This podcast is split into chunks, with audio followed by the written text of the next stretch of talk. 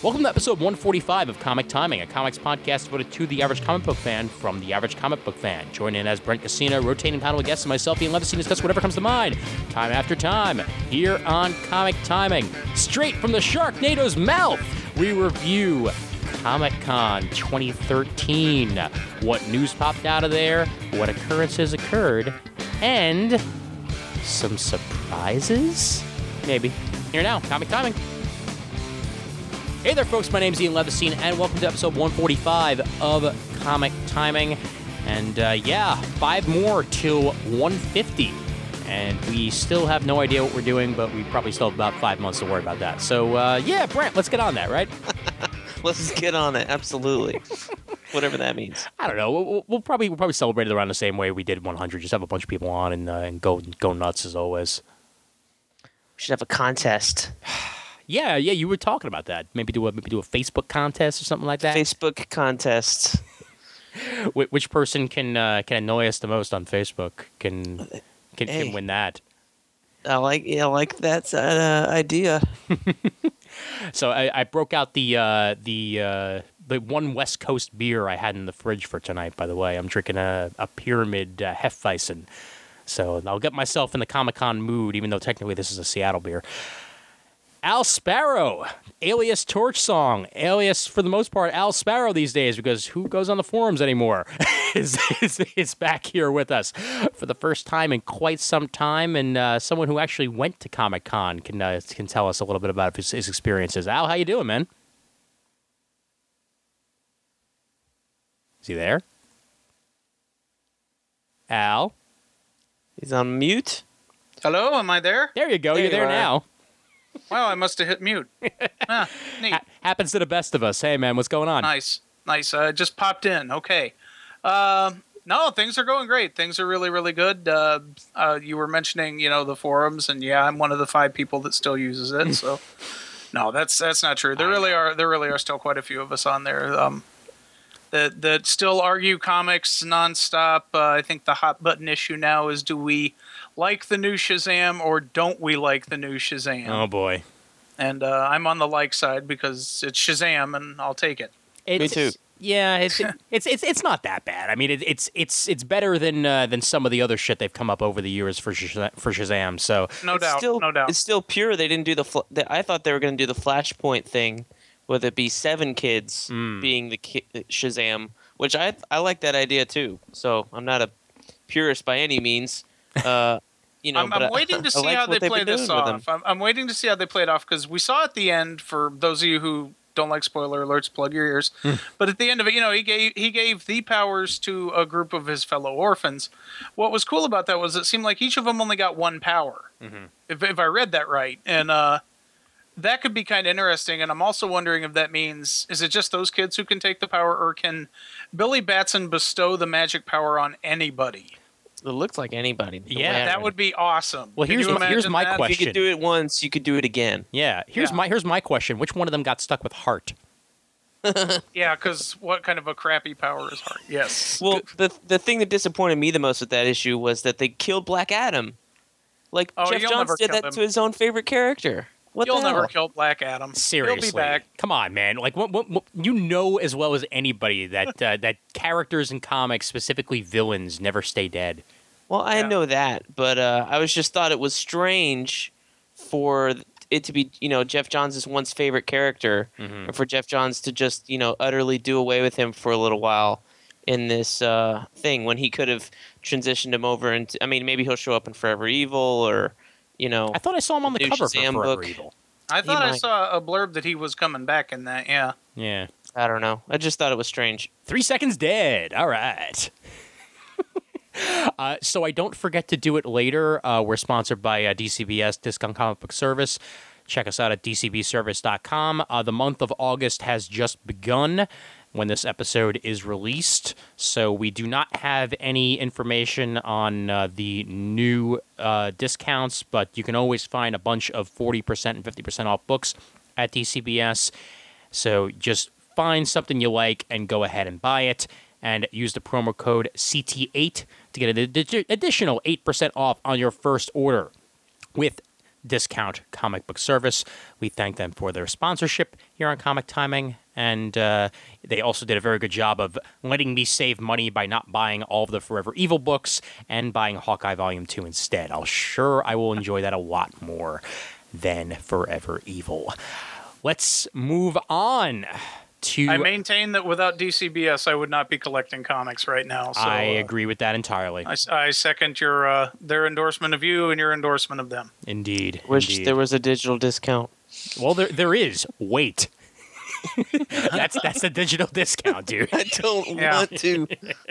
That's the problem. Uh, or you could just follow my digital discount. Wait till Brent buys it. Um. So Yeah, it doesn't work for me. That, that's the five finger digit digital discount. Yeah. exactly. Oh my god, I need to create that five finger digital discount.com. Um. so let's let, let's talk some some Comic Con. Uh, we'll start it off uh, with a, a general conversation uh, about. Well, first off, yeah, we'll we'll start with Al because he was the one who was actually there. Um. How did this year go for you? Uh. More positives than negatives, I assume, and uh, any changes that you noticed from uh, from year to year at this year's Comic Con? Well, th- this was an interesting year because I hadn't gone in five years. Um, about five years back, the was the last time we went, and I was working it. I was working for IGN at the time, and I really maxed out. I, I got to interview a lot of uh, manga creators, and you know, it, it's it's was the madhouse that it is now. You know, it, it was just like that five years ago. But Right. after that, the wife and I were kind of like, you know what, we need to focus on going to some smaller cons and, and stuff like that. I was just getting into the area where I was starting to work conventions and being on the other side of the table. Um, but after five years of that, it occurred to me, hey, I could get you know a professional badge out of San Diego based on what I've done, probably. So I sent in some of my work. Sure enough, yeah, you've done enough to be a professional. So Nice. I got my professional cred. So if they were going to let me come in for free, how can I say no? What what So- that, that's always the best way to get into anything. Yeah, yeah, free works. Even even if that's all you got was to get in for free, because we we were all excited. We were like, "Wow, we're professionals. What does that mean? What does that get us?" Nothing. nothing. Absolutely nothing. It just means that you didn't have to pay to get in. Yep. And you get to stand in a different line from everybody else to get your tickets, which is kind of nice. I'll Yeah. give them that. Mhm. Um, but we got that, got the hotel, got all that stuff. Um, this time we weren't fortunate enough to stay right in the heart of downtown. We stayed out in Hotel Circle, but you, you ask, what is San Diego doing right? What is the convention doing right? San Diego has got the best mass transit system on the planet Mm. period, without question. They had a shuttle bus service that was bar none the uh, most accurate, most on time, most get you there without any trouble. Twenty four seven now, if I remember. we could have asked for correctly. it twenty four seven. You could uh, party till three in the morning, and there will still be a bus there to to drag your drunk butt home and drop you off. Um, but yeah, I mean, I, I can't say enough about that as far as doing it right. But really, that's that's not what you want to hear. You want to hear about what actually happened at the con. Um, the lines are still horrible. The lines are still just absolutely a nightmare. Yeah. And we'll start off with a negative just so we can focus more on the positives. Okay. Uh, we get our badges. We're waiting to get in that first preview night. Who on San Diego's brilliant staff decided it would be fun to march everybody up the escalators, all the way across the sales pavilion, through this intricate back and forth uh, thing like that scene in Shrek, you know, where you're waiting to get in line for the ride? Everybody had to march through that. We had to walk, I'm not joking, all the way around the convention center to get Oh, back dear. in, just to get in the exhibitor hall. By the time we actually got in for preview night, I'm a big man. My dogs were done. You know, I was Yeah. tired of walking by then, and everybody else was kind of in the same in the same mood. So we all went into preview night grouchy and hateful, which is exactly what you want your first night. Totally. Yeah, absolutely. but uh, you know, then you go in and there's that first burst of, "Oh my God, we're here," and you know everything else gets forgotten. So Well, it's funny because I, from what I remember, when the last time that I was there, which was 09, um, that whole marching up the stairs thing definitely didn't happen to grab your uh, your badges. I remember that they had things set up on preview night downstairs, and it was It- just it, you would grab your badge, you'd continue walking, and you were in the hall, and that and that was the end no, of that. you you got your badge downstairs, but then you were immediately herded. Ooh, up into lines upstairs to uh, get in, and it's like, uh, and there were some people that you know were rebels and like, no, we will not go in, you know, into this line. We're just going to wait here until they opened up. And I, I think, and somebody who actually did it can probably correct me on this. Mm-hmm. I think they just made them all sit until the last of us were through, which was kind of like, hey, nice. And, you know, you can flip them the bird as you go in. But I don't blame 'em. I would rather have just waited and gone in later. Than, It sounds like gone- sounds like they were a lot better off in the end. Yeah, because it's a two mile hike. I mean, I don't know by the time you get done, and you know, just it, it wasn't so much the walk; it was just everybody was getting angry because it's like, why are we doing this? why are we doing this? You know, each time you go through the line. Well, But, I, uh, I, I think I think that uh, that Brent, Brent uh, even though he's he's never done it, is glad that he didn't, he didn't wind up flying in directly after Comic Con like a, like a few years ago. This time yeah. around, Well, Yeah, I got to see Pants that way. That's the only see other third I, CGS I guy I've did. ever See, met. I did see Pants. I saw him exactly once. We're going down the elevator. He's going up the escalator, and I yelled at him from one escalator to the other, and I was like, "Hey, Brian, Brian, Brian, respond. stop ignoring me!" And finally, he looks over. Oh, and I don't think he knew who it was. He he really realized who it was. So he's just like, "Why is this? Why is this guy yelling at me?" And why does his wife have this crazy hat on? Chris ran into Pants. Uh, she was sitting down after walking the hall on Thursday, and uh, Pants wound up uh, just out of pure coincidence was sitting like three people over from him on the same spot of the floor. And again, even though Pants has met Chris before, she was she still had to be like, "Hey, Pants, Pants, Pants." Yep. Because Yep, once he's in yep. his trance, his Comic Con trance, there's no, there's no way getting him out of it. Well, you do. Once you get once you get in that hall, you're done. Oh Your- my your, God. Your sensory overload is just the the thing I'll give him credit for is you know after the big you know hike and you know I got to lose about 300 calories walking through the whole thing. they do when you come in, they put you right in at Artist Alley, which is where you need to be when you go to Comic Con. Mhm. Um, you know we could we can discuss the lack of comics at Comic Con at some point, but yeah. they put you right in at Artist Alley, and it's really good and bad at the same time because Artist Alley had just about everybody I wanted to see. I mean, Wendy and Richard Pini were right there from ElfQuest. Uh, they had uh, Chris Batista, who was a Legion super Legion of Superheroes artist, uh, I know the name. was over Yep. in one area, so I was able to go talk with him for a while. And you know, I've I've talked about it on some of the forums about how I've really only started getting into the Legion these past few years, and all these longtime Legionnaires are like taking me under their wing, like it's oh my god, it's so cute.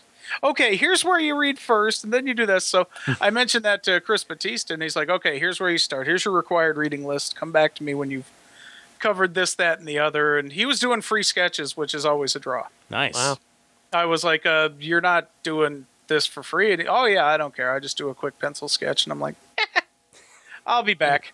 But uh, I ended up buying a. Uh, he did he did work on the uh, Superman Batman annual, um, so he had pages from that, and he had one for, I think it was like sixty bucks, and I was like, you know, I'm going to take this because I don't like people working for free in Artist Alley. Wasn't he the one who uh, who drew Robin directly after Freddie Williams? Or He did when Dixon came back for a little while. That's what I thought. Yeah. Okay. He had some Batman pages, so that may have been what that was from. I just remember the Superman Batman annual that he did was the uh, composite Superman. Mm. Gotcha. If you remember that one at all, that was the one that he worked on. And uh, Okay. It's so hard to get a decent Superman Batman page of anything with Superman or Batman in it. If it isn't extortionately priced, then it's not available. Especially, especially now that they can put uh, parentheses pre new fifty two on it to make to make yeah, the price and go even, up classic. even further. Yeah, classic stuff. the shit you actually gave a crap about. exactly. but um, I was able to see him. Uh, I, I ran into a good friend, Tess Fowler, who is an independent artist, and um, anytime I can see her at a convention, I, I always try and seek her out because if she's at your convention, guys, Tess Fowler, go and see her. She is an amazing artist. Um, and, and just an, a whole assortment of art. So I tried to spend as much time as I could in Artist Alley, but that doesn't last very long because you see all the big stuff in the center of the hall, and you're you're bound to determine that you got to go check it out. Well, so well, some something that uh, that I noticed uh, back when back when I went and uh, and Brent, something that I remember we us talking about the last time that we talked about San Diego Comic Con uh, is that you know pe- people people wind up screaming about how like oh the comics aren't in Comic Con anymore, comics aren't in Comic Con anymore. Like, you know. There's still plenty of comic shit to do if you really want to do it, and there's still plenty of stuff to buy if you really want to buy it. But there's also film and movies and TV and all this other shit. So I Well, get, all the it seems like the past couple of years, all the films and TV and movie are now comics. yeah. Arrow TV Yeah. show, Walking Dead, Mhm. uh, Agents of Shield, Marvel movies, the big DC announcements, or all the other genre films are you know if they're not comic book related, they're book related. Yeah. So uh, Yeah.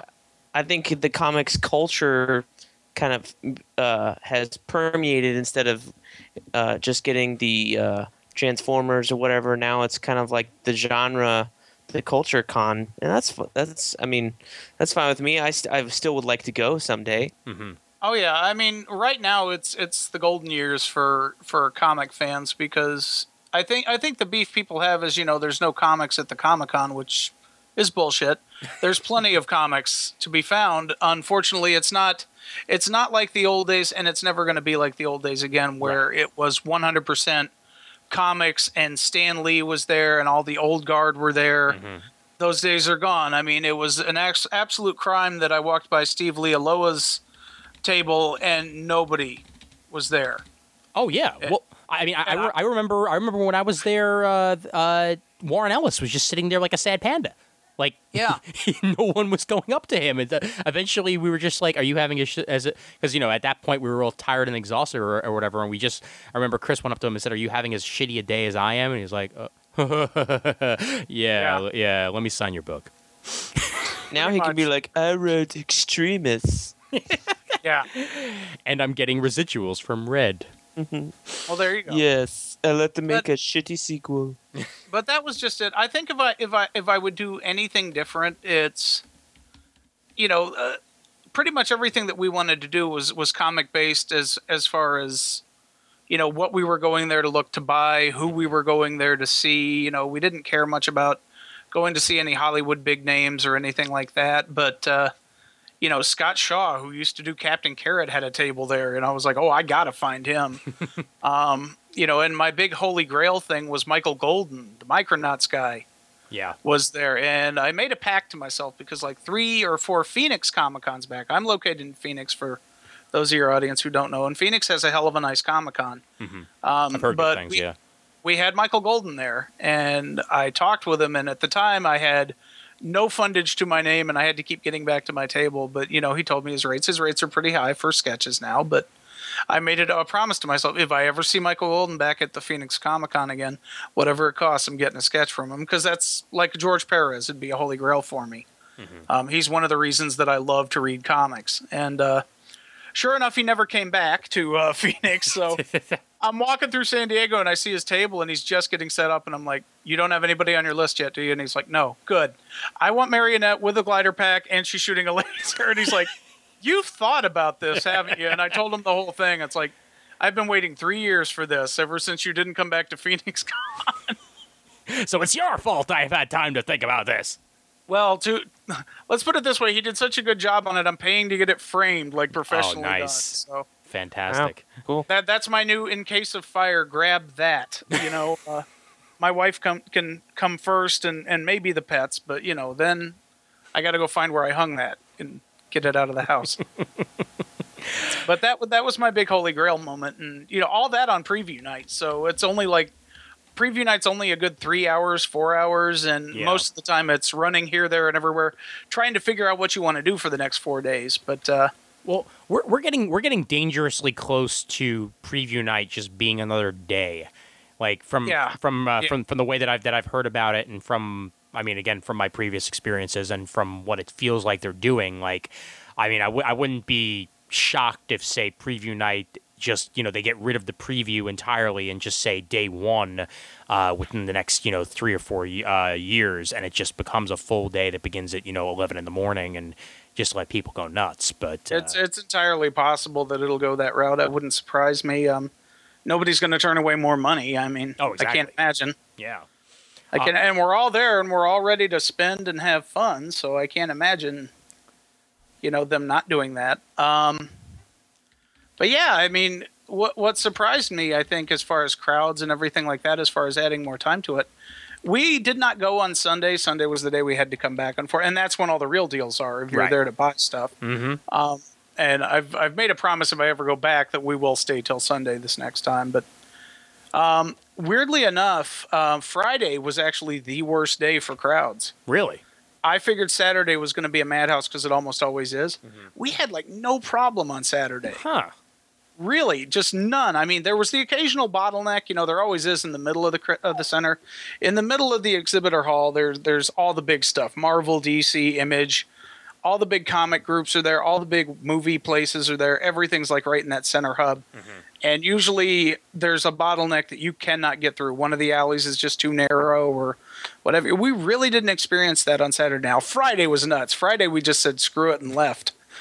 We we, we went till like uh, I think maybe noon and and my wife Michele looked at me. I was like, I'm hungry and I'm sick of being in this crowd. And I'm like, yeah, let's get out of here. So we, we left and went to Seaport Village and put our feet up for a while. And then we came back in the afternoon and went went back in. I, I wonder if one of the reasons that uh, Saturday was a little better is because everybody was online for Hall H on Saturday. That would not surprise me. They very wisely, I don't know if they've been doing this in the past because they didn't five years ago, but they've set up this whole area outside the convention center that this is where you go to line up for Hall H. Yep. And it's all outside and it's all in this one area. And it was great because you didn't have this big snake going all around the convention center that you had to, excuse me, pardon me, let me get my way through here. And Well, any of that stuff. the fact that Chris passed a sign on Saturday morning at about 10 a.m. that said line starts here for Sunday at 1.30. Yeah. Like, they're getting to the point where, and There were people camped out. Yeah. Oh, I know, I know. I mean, not like Twilight bad, but still like people camped out. And something that has been brought up multiple times that I actually would be perfectly okay with, and that I'm sure a lot of other people would be as well, is that it's time to move Hall H over to Petco. Maybe. Maybe. I heard Um, that idea as well. Yeah. Well, Online they have talked about that. It, it wouldn't be a bad idea. In fact, uh, that was something that uh, I, you were asking what things were different from the last time we were Mhm. there. Well, one thing that we really noticed, and and we usually did this anyway, but you know, if you go to San Diego, if you've never been, um, and you spend the entire time there in the exhibitor hall, you blew it. Yeah. You didn't really enjoy San Diego's Comic Con Yeah. there is so much to do outside that convention center. Not not just going to panels. Going to panels is fun too. But this year we noticed so much going on around the uh, the convention center. Like Petco had a whole nerd preserve thing going on that I guess was run by the Nerdist podcast, Yep. and they had the podcast Glove and Boots, which is my wife's favorite podcast. Not no offense to you guys, but it really is. None taken. Um, they, they they have puppets. and you, you guys don't have puppets. So How do you do uh, I'll let- puppets on an audio podcast? no, no, it's a video podcast. That- Exactly. that's the story I'm going to let her tell Because I mean, I was gonna, I was gonna figure that out, but you know, okay, it makes sense now. yeah, now the puppet the is thing- talking. they We have our 150th episode right there. Uh, so we had a chance to go there. Yeah, you should, you should do your 150th video style and have puppets. That would. No, no, puppet audio, puppet audio. Puppet audio. But uh, they were there, so she was like, "We have to go." And uh, here, here's here's the conflict we had. We could go see those two guys. We could see two guys working puppets, or we could go to see Cosmos with Neil deGrasse Tyson. Ooh. and we were we were agonizing. It was like, oh god, I want to go to both of these, but it's got to be one or the other. And we opted for puppets instead of learning science and astronomy. So go figure. Well, uh, you you make you make a good point with that. Uh, a lot of this stuff is happening outside of the con because uh, yet again, I saw Sci-Fi had a uh, had uh, the uh, restaurant and the Hard Rock transformed into their own little thing. Like when I was Yep. there, it was Cafe Diem from uh, from Eureka, but this time it was just like the Defiance Cafe or something like that. Defiance Cafe, yeah, and Yeah. Uh, they had a whole thing for Ender's Game, uh, Mhm. like a huge tent thing where you could go through and see the sets and everything like that. Yep. And and they they had the pi- they had the pirate ship. Uh, it docked at port for uh, for Assassin's Creed. Assassin's Creed, yep. And uh, McFarlane was on the ship at some point, apparently. oh, really? Todd, Todd McFarlane, because I guess he had a hand in the artwork for. Uh, They this did new- like one the reveal poster. Yeah. It- Yeah. It, got leaked, and I think it's like a pre-order bonus or something. I'm sure he Yes, was running so- around saying, "I am the one running this ship. Nothing of this, none of this would exist without me. None of it."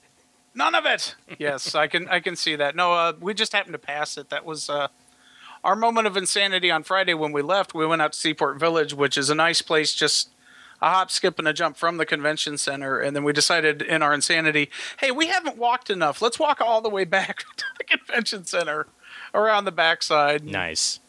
So you know, I, I got my workout. I, I can't complain. Yeah, but they- there they- was all kinds of stuff. Uh, you know, just walking along the back way there, there was all kinds of great things going on that were convention related. Like, uh, oh, they had a giant Lego village, Mm-hmm. like life size Legos, in an area. So we were we were enjoying the hell out of that, and uh, like they had the Teen Titans, like gigantic balloons. I took some pictures of those. Uh, just being a fan of the Teen Titans all these years. Um, they had just all kinds of stuff going on around the convention center. So if you're planning to go, the only thing I can implore you is don't spend every waking minute in the exhibitor hall. It's crowded, it's smelly. There's cool stuff going on outside, and most of it's free. So Yeah. Chris Chris got me a uh, a a shirt at the Game of Thrones exhibit that they uh, that they had uh, with uh, House Levenstein printed on it. nice. Cool. It's like Game of Thrones had a huge presence there, so uh, that was that was good to see too because I'm loving that series. she also got to sit on the throne. Nice. Yeah. Yep. Although it was not the book accurate throne, because if it was, then she probably would have gotten a couple needles in her ass. But you know, Yes, Yeah. yes, yes. We all They, saw they did a thing about the they did a thing about the book accurate throne, yeah, and it was not at all what you see in that show. that, I it's like, like the a show version better, better. honestly. well, the show version is uh, let's see, let's say more practical. yes. Well, um, yeah, 'cause it's like visually, a big staircase you have to I, go li- up. I like the the show one as compared to the concept art and stuff that they were floating around the internet weeks ago. Yeah, Yeah, no, Just definitely. myself. Well, again, it looks like something you would actually sit on, as opposed to something that you would sort of hover over, which is Yeah, I was Right. like, I don't know why anyone would want to sit on that ever. Because in the Game of Thrones, the throne, Win or you win die. or you die. and in the Game of Thrones, the throne wins because it, it, it pierces you, and and then you're on the throne for the rest of your life because there's no moving. It's because you're stuck. you're, Yeah, you're stuck exactly. Well, let's let's talk a little bit about uh, about news. I mean, now this might be one of the reasons why people say that that, that there is no presence anymore uh, for comics because there really wasn't a lot of comic book news in particular coming out of the con. But then again, I think publishers have realized that uh, you know in all the hype of TV and movies and all that that they're it's actually kind of better to put your press release out say a, a week beforehand and then just talk about it at the con as opposed to breaking news specifically at the convention. Well, b- between podcasts and the internet in general, anything that gets said at the con is on the net in the next five minutes. Right. There really is no, hey, this is going to be exciting. I am amazed. You know, the biggest news, of course, was, you know, a certain Caped Crusader is going to be showing up in the next Superman movie.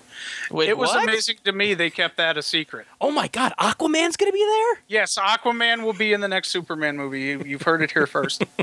um, no, just the way they did it. I don't know if you guys had a chance to see the video of how they did it. I did, yeah.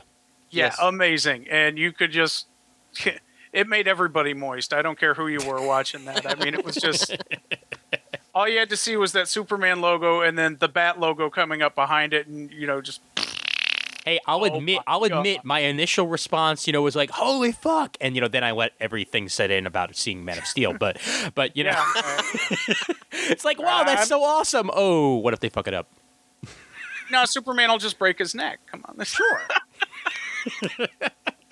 Oh, man, Hey, again. hey, I'm, I'm not. I'm, we're not gonna go into it, Brent. Don't worry about it. I just, I just No, gotta no, no, no. reiterate. That's what Man of Steel would say. Yeah. If he broke that. Oh, again. The way Well, I see it I've playing been out, practicing. Yeah, come on. if they're smart, the way I see this playing out is this is how Kryptonite gets introduced into the uh, Man of Steel world. Yep.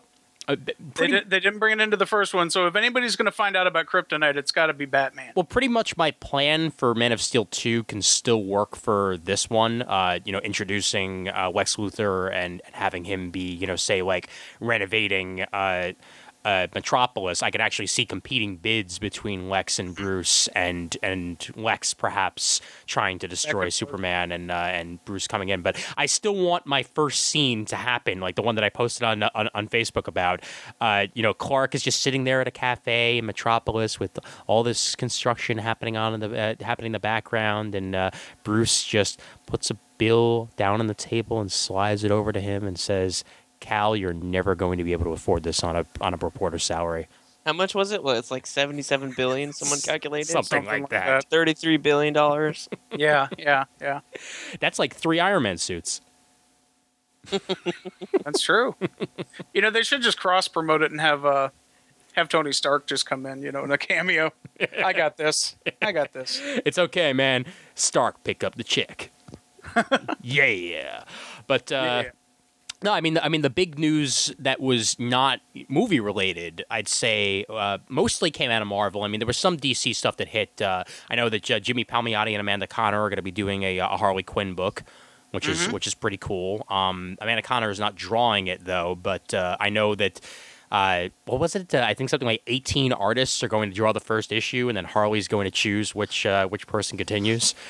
Great. Yeah. That could be interesting. Well, eh, well, Brent. I mean, think about it. It's like intentionally that issue of X Men from years ago that had like 12 artists on it. Only now it's it's actually Well- happening on purpose. I mean, gee, let's put Amanda Conner on covers, and people will come to buy her art, but she can't do anything on time, so we'll give it to some other artist. Or 18. How's that? That idea. Well, I mean, Amanda Conner is great, but she is going to become like J. Scott Campbell. She's going Oh, to be a cover artist, and that's it. Yep. Same. yeah, what same happened thing. to J. Scott Campbell's Jeph Loeb Spider-Man book? Yeah. Thanks Ah. for reminding me of something that was I mean, announced like two For Comic crying out ago. loud, the guy that did Secret War is doing a OGN, and he paints the shit faster than J. Scott Campbell's can draw whatever that was. For crying out loud, I was amazed. I was like, "Wait, this guy's doing what? And it's coming out when? Yeah. Huh? I have four words for you. Spider-Man has a sister? What? Adam Hughes, Wonder Woman. Yeah, that'll never happen. Yeah. I want it to so bad, but it'll never happen.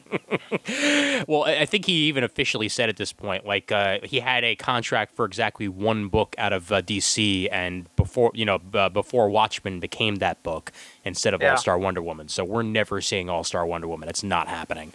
Yeah. But uh, I but just want I just want Miller and Lee to finish All Star Batman and Robin. I'm with you. I'm with I want to finish what you started, guys. Come on. yeah, I mean, th- th- I mean, you got to be dense or retarded not to finish that. Um, let's. He's the goddamn Batman. Well, you know, Brent, I'll turn to you for this question. Like, wh- what other what what am I missing? What other news came out of uh, Comic Con that was DC related? The honestly, man, everything I saw was movie and TV related, and I went to a bunch of different sites. I went to, uh, you know, Comic Vine. I was on Newsarama, Comic Book Resources, Bleeding Cool. Major spoilers is Uh, another good one, by the way. Put that in your rotation. Majorspoilers.com. Major spoilers. Yeah, But uh, you know, most of the stuff I saw was like uh, movie and TV stuff. yeah. I, I can't. I- I mean, I I read recaps of uh, their Panels panels, and and stuff, stuff, like yeah. that, but nothing really stuck out. I mean, for crying out loud, Marvel still hasn't announced anything with Miracleman yet. You Yeah. know, Jesus Christ. D- DC and Marvel were playing the comic news fairly close to the vest. There really wasn't that much exciting Well, stuff. to Image be had their thing two weeks prior. Yeah. So At, there really at- at wasn't Image much Expo, yeah. to announce. Yeah. I guess. Well, and, and the other thing, uh, even news that uh, you know, like four or five different sites were reporting was going to break this this convention didn't happen. Like, we did not get Marvel Marvel Now Phase Two, which uh, Or- you know people were Or saying, an X Force movie, or an X Force movie, which or, I'd be okay with if we never got that. Uh, well, I think it's it's still happening. It just didn't get uh, announced here because it's still in the planning stages. I just Um, want them to have a, a joke where they have like this ridiculously large belt and shoulder pads. Be like, this is our first crack at the uniform, but obviously it doesn't work. Or uh, somebody putting on boots and then being really small, too small for them. Be like, dude, how tiny are your feet? How tiny are your feet? Or just have every single person's hand be off screen. Or every single gun look the same. or Yeah. Not have any details and just be a cylinder on top of a thing with a trigger. and if Cable And isn't going to be in the movie, there has to be at least one joke about Cable or Satellite. The Rob Liefeld sketch, people. Thank you. There we go. But um bum. wow, how big are your man breasts? Uh, well, th- this is really sad. I was doing an in-store signing here in Phoenix a while back, and Mhm. every now and then you get the uh, young, uh, the young budding artist who, uh, you know, will come up with some pages, and they'll be like, "Hey, can you look at these and give me some ideas on what I'm doing wrong?" And I, I, I hate that with a passion because I never know what to say, and Mhm. I always feel like, why don't you talk to these guys on the other side of me who I feel are better artists? But I guess I have that face that kids feel they can come and ask me. So yeah, he had some good stuff. I told him you should really focus on your anatomy. That's key to any artist, you know, mm-hmm. is the ability to, to understand anatomy. And I showed him some books and see how this artist did this. And then I picked up a Liefeld book and said, Don't ever do this. If you ever do this, I swear by the living Christ who made green apples, I will find you and I will kill you. Do And not, I don't think he had a clue who Rob Liefeld was, so there's hope for the generation. But That's good. Yeah, 'cause- it was I mean, I- I Liefeld, was Liefeld, like- Liefeld destroyed not only not only himself but but other artists who were forced to ape his style. So yeah, Yeah, I was like, well, just look. And I told him, I said, my kryptonite is hands. I hate drawing them, but you know, I, I work on hands because you have to. Yeah. Rob never had that problem because look at this panel. Hands off the panel. Look at this panel. Hands off the panel. Look at this. Look, there's no feet either. There's no feet. If he could get them off the panel, he got them off the panel. That's cheating. Absolutely. and and you know we're we're talking about the '90s here. Let's deviate for like eight seconds. 3D covers, really? Yeah, I know. Like Hey, they made it real easy not to buy anything, like we said on Facebook today. exactly. Yeah. I'm only getting. I'm only gonna get Forever Evil number one, and that's it. I, I'm Swear to only I'm only picking up the Scott Snyder Riddler issue. See I- that one, I will wait two months for, I guess. Well, eh, but that's that's the thing, dude. Like, I'm so far behind on my Batman. I'm not gonna get that for about four uh, get to that for about four months. But I've been catching up on shit lately. I've caught up on Unwritten uh, entirely. I caught up on Fables entirely. I'm catching up on X Factor, so I can read that until until the end. I'm gonna get. Uh, th- I'm gonna go through all my comics. I'm gonna find all the Batman issues, and I'm gonna start reading it from uh, from the beginning of that damn Joker saga and work my way up and and and start reading shit. But it's just man like the only the only dc books i'm going to be reading in about three months are going to be vertigo titles i'm just I, I've never seen anything plummet the way the new 52 has. Um, the Yeah. only book that I am still reading in single issue format is Wonder Woman. And that's surprising because if you've been following me on Facebook, Wonder Woman stole a fucking page from Thugs. Thugs is my independent comic that I Oh, do with a guy named Stephen Reed. And if you look, they swiped us big time. Oh. And I'm, I'm coming out and calling him out right now. Brian Azzarello is too talented a writer to need to steal from me. mm, You know, but Steve showed me this and I was like, that's no, that's not swiping. And the more I looked at it, the more, you know, you, you, you see the cartoons where the red lenses start to come up and I'm like, yeah they swiped us. Oh my God. You know, you're just like, why? You know, you're DC Comics. well What it- did It's they swipe Robin Williams specifically? stealing comedy lines from like an up and coming guy. You know, no. like did they did they swipe the like the layout of the page or or or just the uh or the actual pa- jokes The panels are almost the exact same size. hmm the graphics are eerily similar. You know, it's basically in ours we've got our character Turbine smacking Ultra Maiden, who's our XP of Wonder Woman, on the butt, like saying, "Hey, baby, you know, let's get at it," you know. And then in the DC comic, Orion is slapping Wonder Woman on the butt, nearly identical pose. And then in the panel underneath it, you know, Ultra Maiden is grabbing Turbine in ours and basically threatening to cut it off. hmm And then the next thing, Wonder Woman has a very similar thing where she's right in his face, threatening to cut it off. oh boy And I'm just like, there, there's a part of you that is like, wow, we got swiped by the big boys, and you're kind of like badge of honor. But then there's that part of Hey, you that's like, somebody's reading it, right? yeah, but then there's a part of you that's like, I paid money for this. you know, these guys make money doing this. I don't. Why are they stealing from us? They don't need to. They're Well- better than this. Cliff Chiang is a better artist than that. well look on the uh, on, on the bright side ahead. dude at least it wasn't greg land yeah. well, because then it would be swiped 50 million times after that. exactly It would show up, some- and then, and then I'd be in an institution in a straitjacket, just like fuck, fuck. It's funny. I just I just watched the uh, the season seven premiere of Deep Space Nine like right before we started recording. So now I have an image of uh, of Sisko in an insane asylum writing out the story of Deep Space Nine. So now I have a now I have an image of you doing the same thing. Great. Oh my god. Well, you know, the thing is, there's really nothing we can do other than to just put the info out there and let people make their own mind up about it. Exactly. You know, because it's like it's it's such a common enough joke that really you could make the case. Well, we came up with that on our own, and you're stupid. But it's like, I don't know, man. It's so similar that you're just like. Well, I, I want to believe that they they don't need to swipe off us. Right. I really believe they don't. But God, it's so similar. Well, I mean, this the saying i- me the saying is absolutely nothing is original. So who who frickin' knows, man? But uh, Yeah, I'm sure if you dig deep enough, Steve and I probably copied that idea off something. so- Yeah. The- the- well, now I just need to see the page at some point because now I really Oh, just want to see it. here's my cheap cl- plug. The image is up on Uh-huh. the front page of StudioFugazi.com. All right. S T U D I O F U G A Z I. You'll have to scroll past my wife, and this is the Sharknado, but uh, it's right underneath that. All right. Awesome. I'll, I'll take a look at that once the episode's over and uh, and compare. You can make up your own mind on it, but yeah, it's it's hilarious. And like I said, we're treating it as badge of honor. Hey, the big boys swiped from us, but also we can't afford good lawyers, so really, there's no point. So- Yeah. So that was that was really the only news that came out of DC. Marvel had a couple of things, but nothing like huge. I mean, Amazing X Men. I'm actually looking forward to. Uh, that's a new Jason Aaron book with uh, with Ed McGuinness taking the place Mm-hmm. of Astonishing X Men, uh, Yawn. and the return of Nightcrawler, which is something that that I'm thrilled Double about. yawn. Oh, I like Nightcrawler. I'll, I'll, I'll check it out for the return of Nightcrawler. But Yeah. Well, well, you're you're yawning, dude. You don't read Wolverine and the X Men to begin with. Sorry. Yeah, well, you should. I, I, I, I know you've been picking up trade paperback editions on Comixology. I think I think uh, Wolverine and the X Men would actually be right up your alley. Except they don't uh, do that digitally. They don't do Wolverine and the X Men uh, trades Oh, oh, uh, digitally. I getcha. I getcha. Exactly. I don't know if they do. Yeah, yeah, they do. They do. They're you, sh- you should be able to go on Marvel Unlimited. It's the only thing worth using for the MDCU or whatever it is. It's now an app form, so Ugh. I still subscribe to it. It's it's not it's not smooth, but by God, it's their library for free or for sixty bucks a year. Yeah. I mean, I'll, I'll take that action. I can read I can read that many comics in a year. Who here was clamoring for Origins two? Nope. Nope.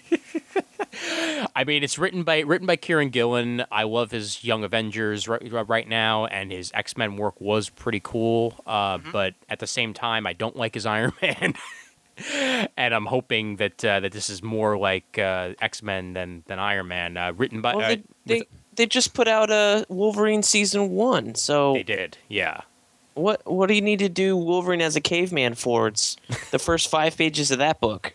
But You know, see, our season ones aren't actually in continuity, right? uh, not necessarily, but god damn it, it's, it's unnecessarily. Period. I know. Yeah. Well, look, I mean, it's a way to to to you know jump in on the whole the Wolverine action, and and have another Yeah. Wolverine book out there, I guess. Just in time for the DVD.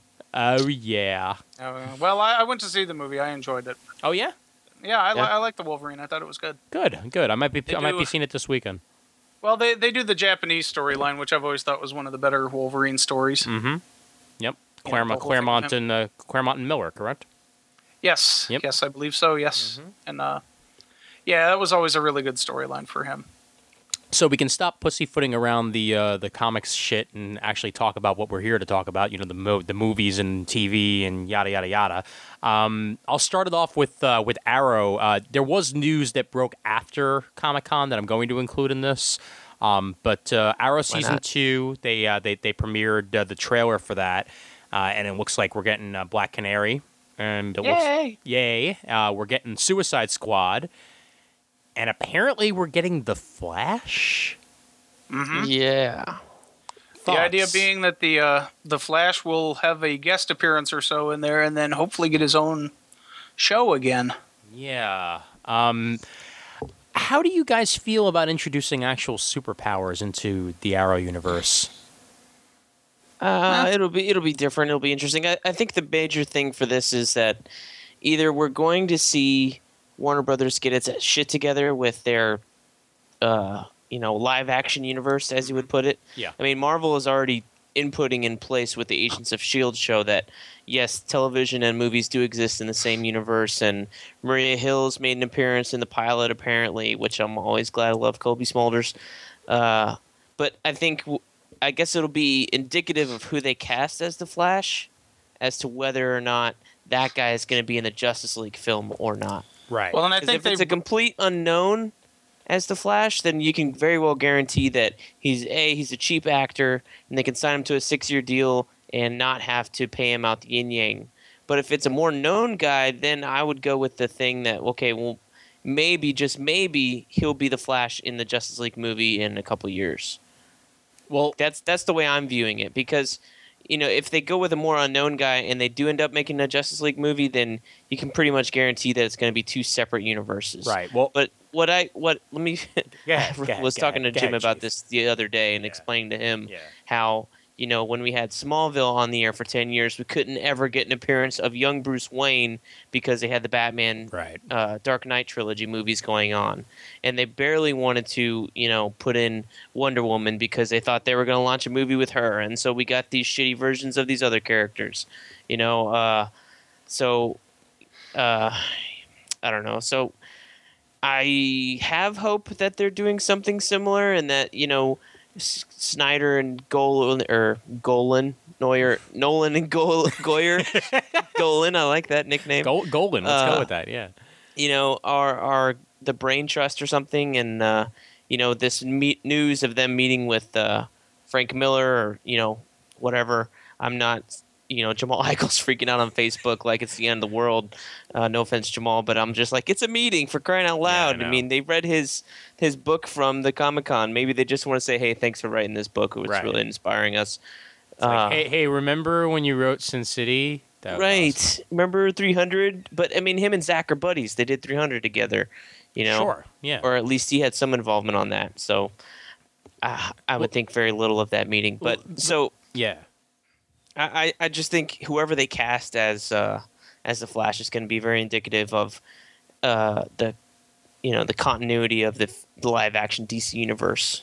From from the way they made it sound in in in in interviews uh, when when asked about like how this would be able to coexist they made it very clear when they said well well you know I think that our version uh, can stand on its own uh, with the uh, the movie version I don't think Yeah, people are going to be uh, are going to be comparing it which says to me that as usual, Warner Brothers is going to separate things because they don't know how to actually have a cohesive universe going.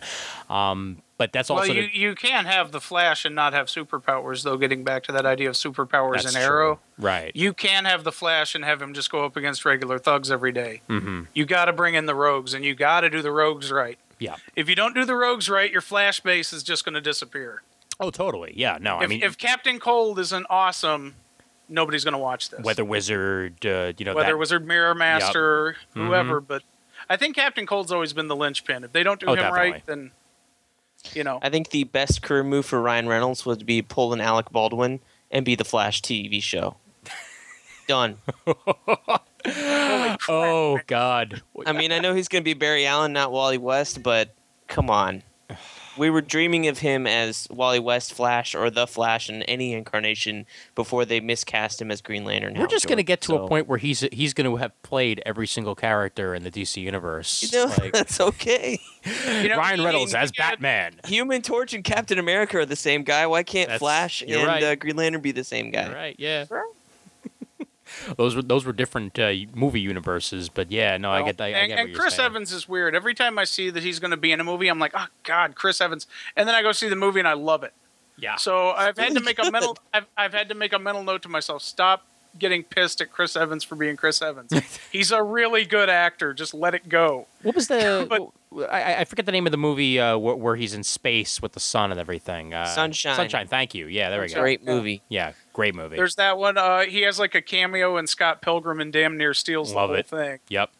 You know, there's every time I've seen him in something, it's like, oh, Chris Evans. Uh, and then I see it and I'm like, why do you hate this guy? He's done nothing to you. Leave him It's alone. because he's pretty. We hate him He's because so he's yeah, pretty. he's pretty and I'm not. So there it is. That's what it is. Mandy loves him, so I'm pretty much bound to see everything that he's in. But it also guarantees uh, her going to see every Marvel movie he's in. So it's it's good and bad. Well, it is it is so much fun right now to be um, to be you know to have all these great comic book movies with and there's no way I can say this without it sounding wrong with great looking guys in it Yeah. because my wife loves Thor, uh, Mhm. Chris Hemsworth. You know, it's like, oh, a new Thor movie. We're going, you know, no problem. And I'm like, yeah, and I'm going for Thor. She's going for the hopeful shirtless scene, you know. Right. But then what's funny is my sister in law hates Thor, will not go see Thor because she thinks Chris Hemsworth is gross. But Robert Downey Jr., by God, she'll be there in the front row. Oh yeah. So it is. It, it's been kind of interesting. You know, you have all these comic book movies, and as a kid, I'm like, God, I wish there would be some day where we'd get great comic book movies, and you never envisioned all these women going. You know, because as we all know, women don't read comics, right? You know, we all know right. that. Uh huh. Yeah. Sure. Right. Bullshit. Yeah. Have you yeah, ever I- been on Tumblr? Enough said. Yeah. Enough said. yeah, no, I mean, but it, that that to me is what's been so much fun is watching like my sister-in-law, who knows nothing about comics, actually taking an interest in hearing. Okay, now the guy that Robert Downey Jr. beat the crap out of, who was that? Okay, that's Whiplash, and Whiplash was uh, such and such, and God, I have I, I had to do that for so many people at my job after seeing. it's it's so much fun. So- It- no, it's fun until they start asking you everything, and then you're like, I'd, I'd, Hmm? I'd rather just be sitting here doing something else right now than explaining the keep a, uh, intricacies. I keep a white wizard beard and a white long haired wig. so I just sit there when they come back. Knew you'd come. Yes, yes. Let me impart this to you now. Uh, Can I go to the bathroom? Thou shalt not pass. gas! Gas! Okay. There's Poot. that too. But yeah, it's uh Low brow humor here on Comic Timing, as always. it's just great because it's like, you know, okay, so I stayed, like you said, after the credits. What the hell was that? Okay. So that was a cosmic cube, and that's going to play a big role in the next movie. Eh, wrong. Ultron. Yeah, yeah, actually, yeah, it's it's Ultron all the way. Yep. My my my, fa- my favorite my favorite my favorite will always be I, I think it was on Bleeding Cool where uh, where I think Rich Johnston behind him heard the words Yo I can't believe Hellboy is- was was at the end of that Avengers movie. You just want to smack him, don't you? Yeah. Well, since I, we're I'm I'm angry, but that is something that was broken at Comic Con that I guess uh, we didn't really talk about. They're skipping Thanos. They're going to go to Ultron next. Well, we're we're we're certainly getting there. Yeah. Um, I think. Uh, and, and you know what? Yeah, we'll we'll, we'll touch on uh, on the Marvel movies uh, first, and then we'll we'll roll over to DC. Um, we'll start with uh, since you mentioned Chris Evans. Uh, a lot came out about uh, the Winter Soldier movie, and uh, f- from the way they're describing this and from the cast, we're we're almost getting a straight adaptation here of of Brubaker's Sounds Winter like. Soldier. It sounds like it. Yeah. Well, how are you going to go wrong with that? That's Brubaker. Exactly. Yeah. No, you, know, I mean, you don't need it. I've I've always maintained if they wanted the perfect Justice League movie, they need to pick up Mark Waid and Brian Augustyn's JLA Year One, Hmm.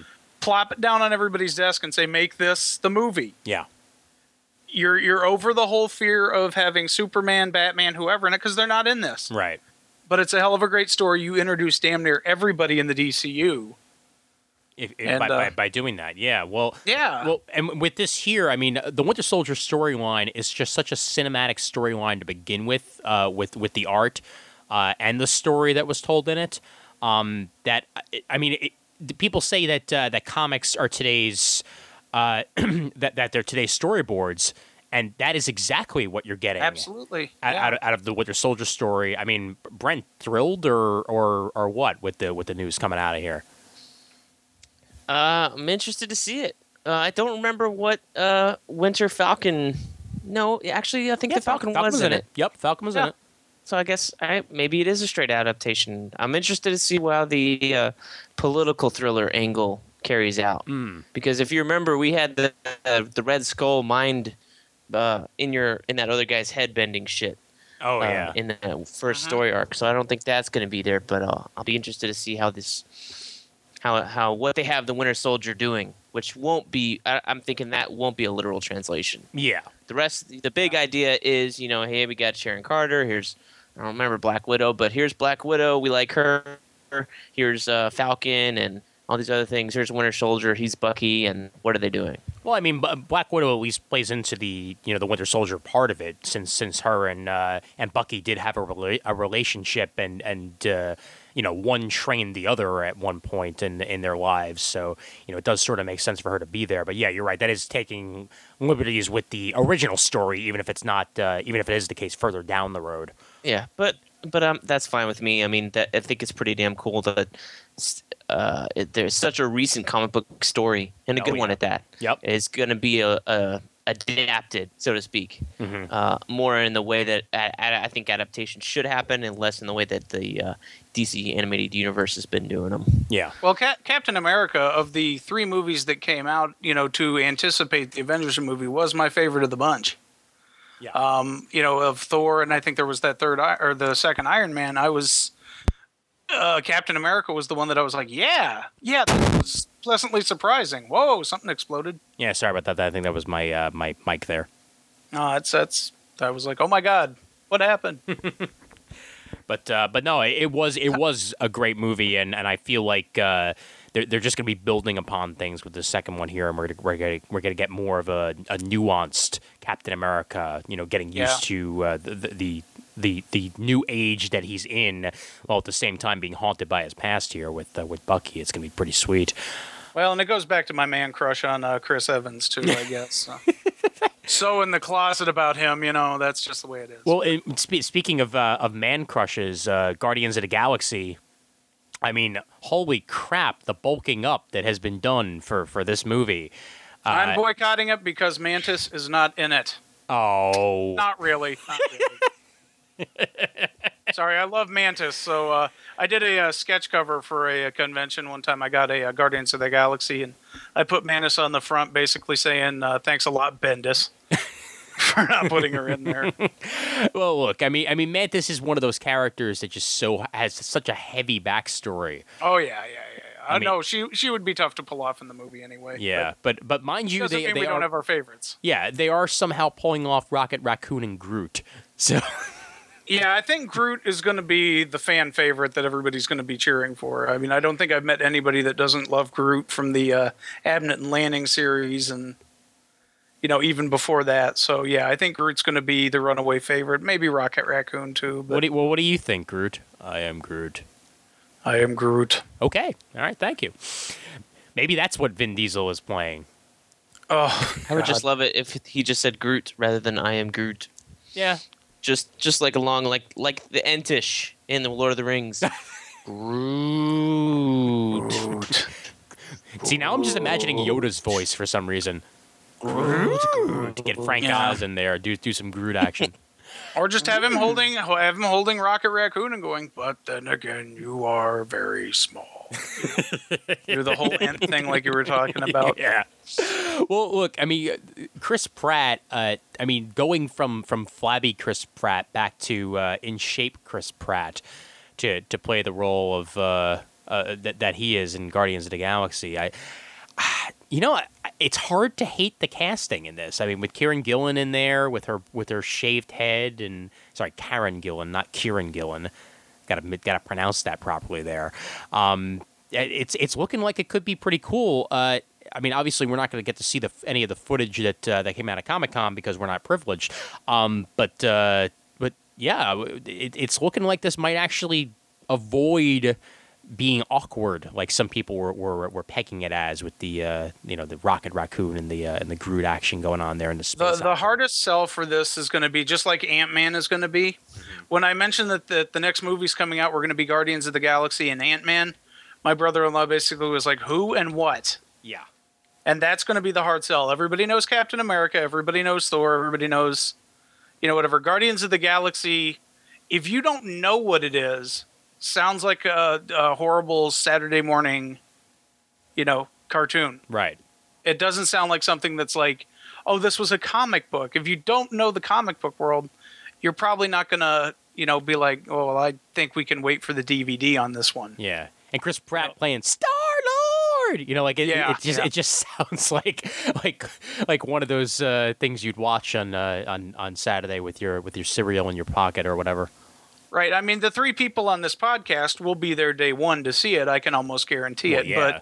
But will the rest of America show up? That's the big question. Well, you, I, am not a Guardians man. I, I'm not sold on this. I like the cast. I just think no, it's you very will go interesting and that see it. well, I'll, I'll see I'm it. kidding. I don't know if I'll be there day one, but I'm, I'm not going to come Uh, out to the East Coast to make you go. So but okay, Brent, Glenn fine, Close as Nova Prime. fantastic. The Nova costumes at the Comic Con look like shit. Really? Did you see the guys? The guys guarding the. Uh, oh yeah, come on. I, I, know. actually didn't. I I, actually didn't mind the one that was in the in the case. Like I mean, it it, no, it, no, no, it basically looked. no, no, no, no, no. What? The Nova costumes. There were guys dressed as Nova Corps people standing beside the stuff from the movie, which looked good. But the guys in the Nova costumes, I didn't love. See, the only one that I saw was one that was behind a glass case. I didn't actually see any of the dudes dressed as Okay. uh, as, as Nova. So, uh, also, I'm assuming those weren't like a quote unquote official. Costumes, Yeah, probably not. You know, like they were just I don't know. hired to to, to look uh, to look like Basically, They they they kind of messed with the helmet a little bit, and the big red star or four pointed, three pointed, five pointed, whatever the fuck it ends up being. Mhm. I think that's how they get rank. Yeah. uh, is more of like paint on the nose guard, and then they have chin straps like Captain America, which I thought was lame, Mhm. and uh, basically it's like a big flak jacket that's painted and sculpted to look semi cool, which didn't Yeah. work for them. Well, That's I'm sure I'm sure it'll look cooler on screen uh, with a whole bunch of special effects. Well, shit. I, I'm saying it's. I hope that that's not what they end up looking like. Yeah. I don't know. well, but we'll see. for me, what I was, you know, all these guys are being announced as their characters, and I'm like, who, who, who, Who, who, who?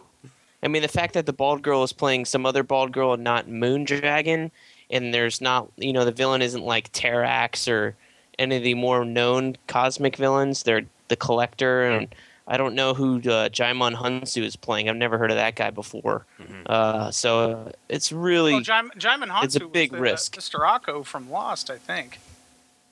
Uh, no, no, no, no, yes. I don't know who. I Cor- Cor- he's talking about Korath No, no, the no. Pursuer, the one he's actually playing in the oh, movie. Oh, okay, Yeah. okay, I gotcha. Okay. No, no, no. The guy from Lost is uh, long. He's got a much longer African name. Yeah. Ejimon Ekoluka Bakawa, something like that. It starts with an A, and the last one starts with an E. I like how you like almost Anyway. got the word baklava in there. Sorry, Uh, that's Russian African. I think his first name's like Anjave. I don't know. Anyway, Yeah. I, I think that'll be the most interesting Marvel movie, uh, you know, when it comes out, because like Iron Man, I think it'll be the biz, the biggest uh, risk they have taken so far.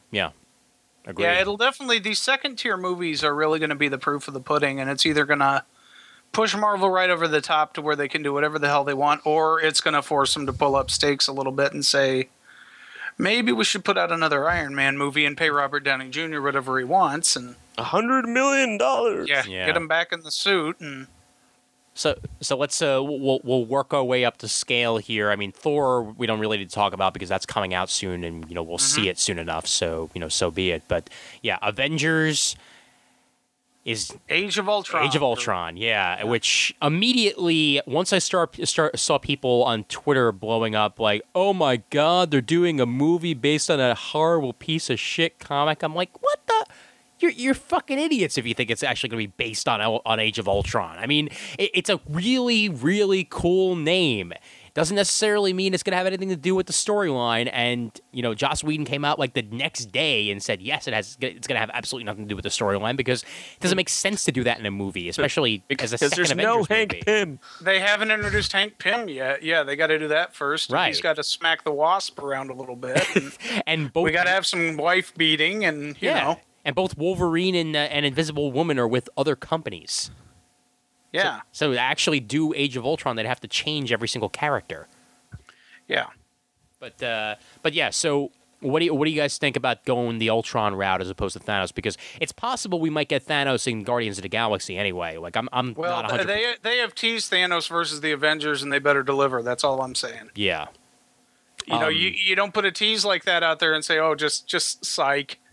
You know, no, because uh, Thanos fans like myself will find you, and you know, we don't have a lot of sk- we have a certain set of skills. you know, we don't bathe, and uh, we have bad hygiene. But you know, we will find you, and we will kill you. I, I think it'll be Avengers three for Thanos. Probably, they're probably built. I think they need to fight something like like Ultron. Like Ultron's a good building block. You know, Yeah. Ultron can kick the crap out of you, but you can beat him. Now Thanos is a god. Right. So, you know, the problem is where do you go after you beat Thanos? I'm I'm kind of wondering if Avengers three is going to be the ginormous uh, movie franchise completer, like Avengers was for those first 5 hmm Maybe they're going to have Guardians and Ant Man and Doctor Strange and just as much money as they're going to make from Avengers two, they're going to use that to pay all the salaries of these actors to be in Avengers No 3. kidding. And it's Yeah. going to be a huge universe crossover. I think that would be very cool and astounding. Uh, I, I would be excited to see that. You know, Well, that's Just the to thing, I Pay mean, off I- everybody because it would pay off everybody who's gone and seen all the movies. And then if you missed one and Guardians of the Galaxy show up or uh, Ant Man, it would make you go back and get the Blu-ray or check it out Yup. because maybe you fall in love with them in this movie. I think that'd My be uh, very He- interesting. Heads are going to explode at Avengers three. They have to. You know, I mean, if if people don't die upon seeing it, then they failed. Hmm. You know, that's that's the expectations they're setting up. especially with Vin Diesel as Vision. I think that that's Oh. gonna. it's- well, that might work. Actually, I'm not gonna I'm not gonna badmouth that. That could actually work. I I actually still want to see, and I mean I know we're not gonna get it more than likely, but I have thought for a while now that uh, Vin Diesel would play a good Kang. See, if they're going to get somebody to play a robot, the most wooden actor I know is Hayden Christensen. And he should be the robot. Oh wow! you know what? He could use the career boost. I think that would be. Uh, exactly, hasn't done anything. And and, and, and hey, if, if we wind up getting uh, Natalie Portman back for, for, for a few more movies, we could have the two of them on screen for the first time in a while. So why not? Vision and Jane start a relationship. Uh, Star Wars coming back. Coming Star back. Wars coming back! Yay! Yeah, all right, woo. But uh, I mean, I, I, I, when, when the news broke, I was happy because Ultron's always been one of my favorite Avengers villains, and I feel like this is going to work really well as a strength. Um, I just, you know, like like we've been saying here, it better be building somewhere bigger than than Ultron because, you know, Yeah. you, you have to go bigger than Ultron. You know, Ultron is that is that villain uh, that leads to further members of the Avengers team. It doesn't necessarily. It's not your big bad. You know, it's not your Yeah. your your your world-ending threat. No matter what Marvel wanted out of Age of Ultron, because it didn't work for that aspect. But uh, you know, for the movie itself, we'll see some destruction. Probably won't see any aliens this time around. And maybe in the last scene, we'll see Hank Pym introduced. Maybe. Wouldn't surprise me. But uh, Well, or if you've got the Vision, that's who he's based off of. Is right. you know Hank Pym? You could probably bring Jocasta in if anybody knows who she is. You know, or cares. Nobody That knows. Who, nobody knows who the hell Star Lord is. Why wouldn't you well, bring in it's, it's such a it's such a slippery slope because if you if you're going to bring Ultron in, you have to bring Hank Pym in. He created him. but what they're saying is that, and according to the Joss Whedon interview, is that uh, they're actually going to wind up having Ultron created by existing Avengers. So what I assume is probably going to wind up happening here is something along the lines of uh, of Bruce and Tony co-creating Ultron as opposed to Hank. Gotcha.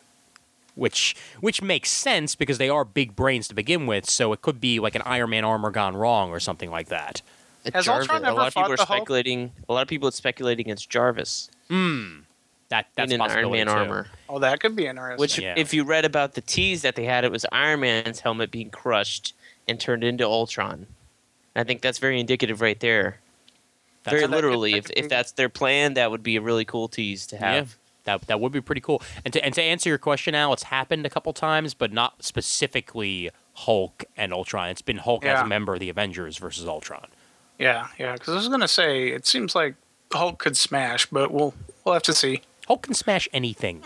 Yeah, Hulk could smash a moon if he really wanted to. that that was the the thing about the Avengers is all I was thinking as I was watching is why didn't we start with Mark Ruffalo as as Banner? Why didn't the other two movies just have him? Why Because I you liked Ed sell- Norton's. You can sell a movie with Mark Ruffalo.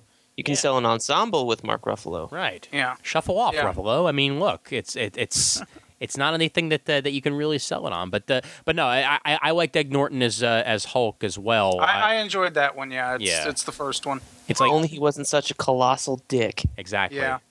Well, now, now they're saying that they'll do a Hulk movie in Phase Three. So who who, who knows what's going to wind up? I, I I- would like I to see, doubt I it. would like to see him. I'd like to see him try it. I'd like to see him give I us don't know. something. They had, to me, I think Hulk would be. That's one of those things. You know, it's already been proven on TV in the '70s. You could possibly do it again in uh, in the 2000s, and you tried two movies with two different actors. I don't know if that they would risk a third. I think they would go. Well, you know, we've done it twice. Yeah. Let's uh, let's do something different. So so get Or- or so get do- Ruffalo to, to switch over to TV. So, so switch him over to TV. Have him be in a Hulk uh, TV show. Well, do one of the one shots. Do Future. Imperfect, or do uh, you couldn't really do Planet Hulk because we all like this Hulk. So Right. you know, so you can't have Planet Hulk or World War Hulk or Dude, I would love Planet Hulk movie.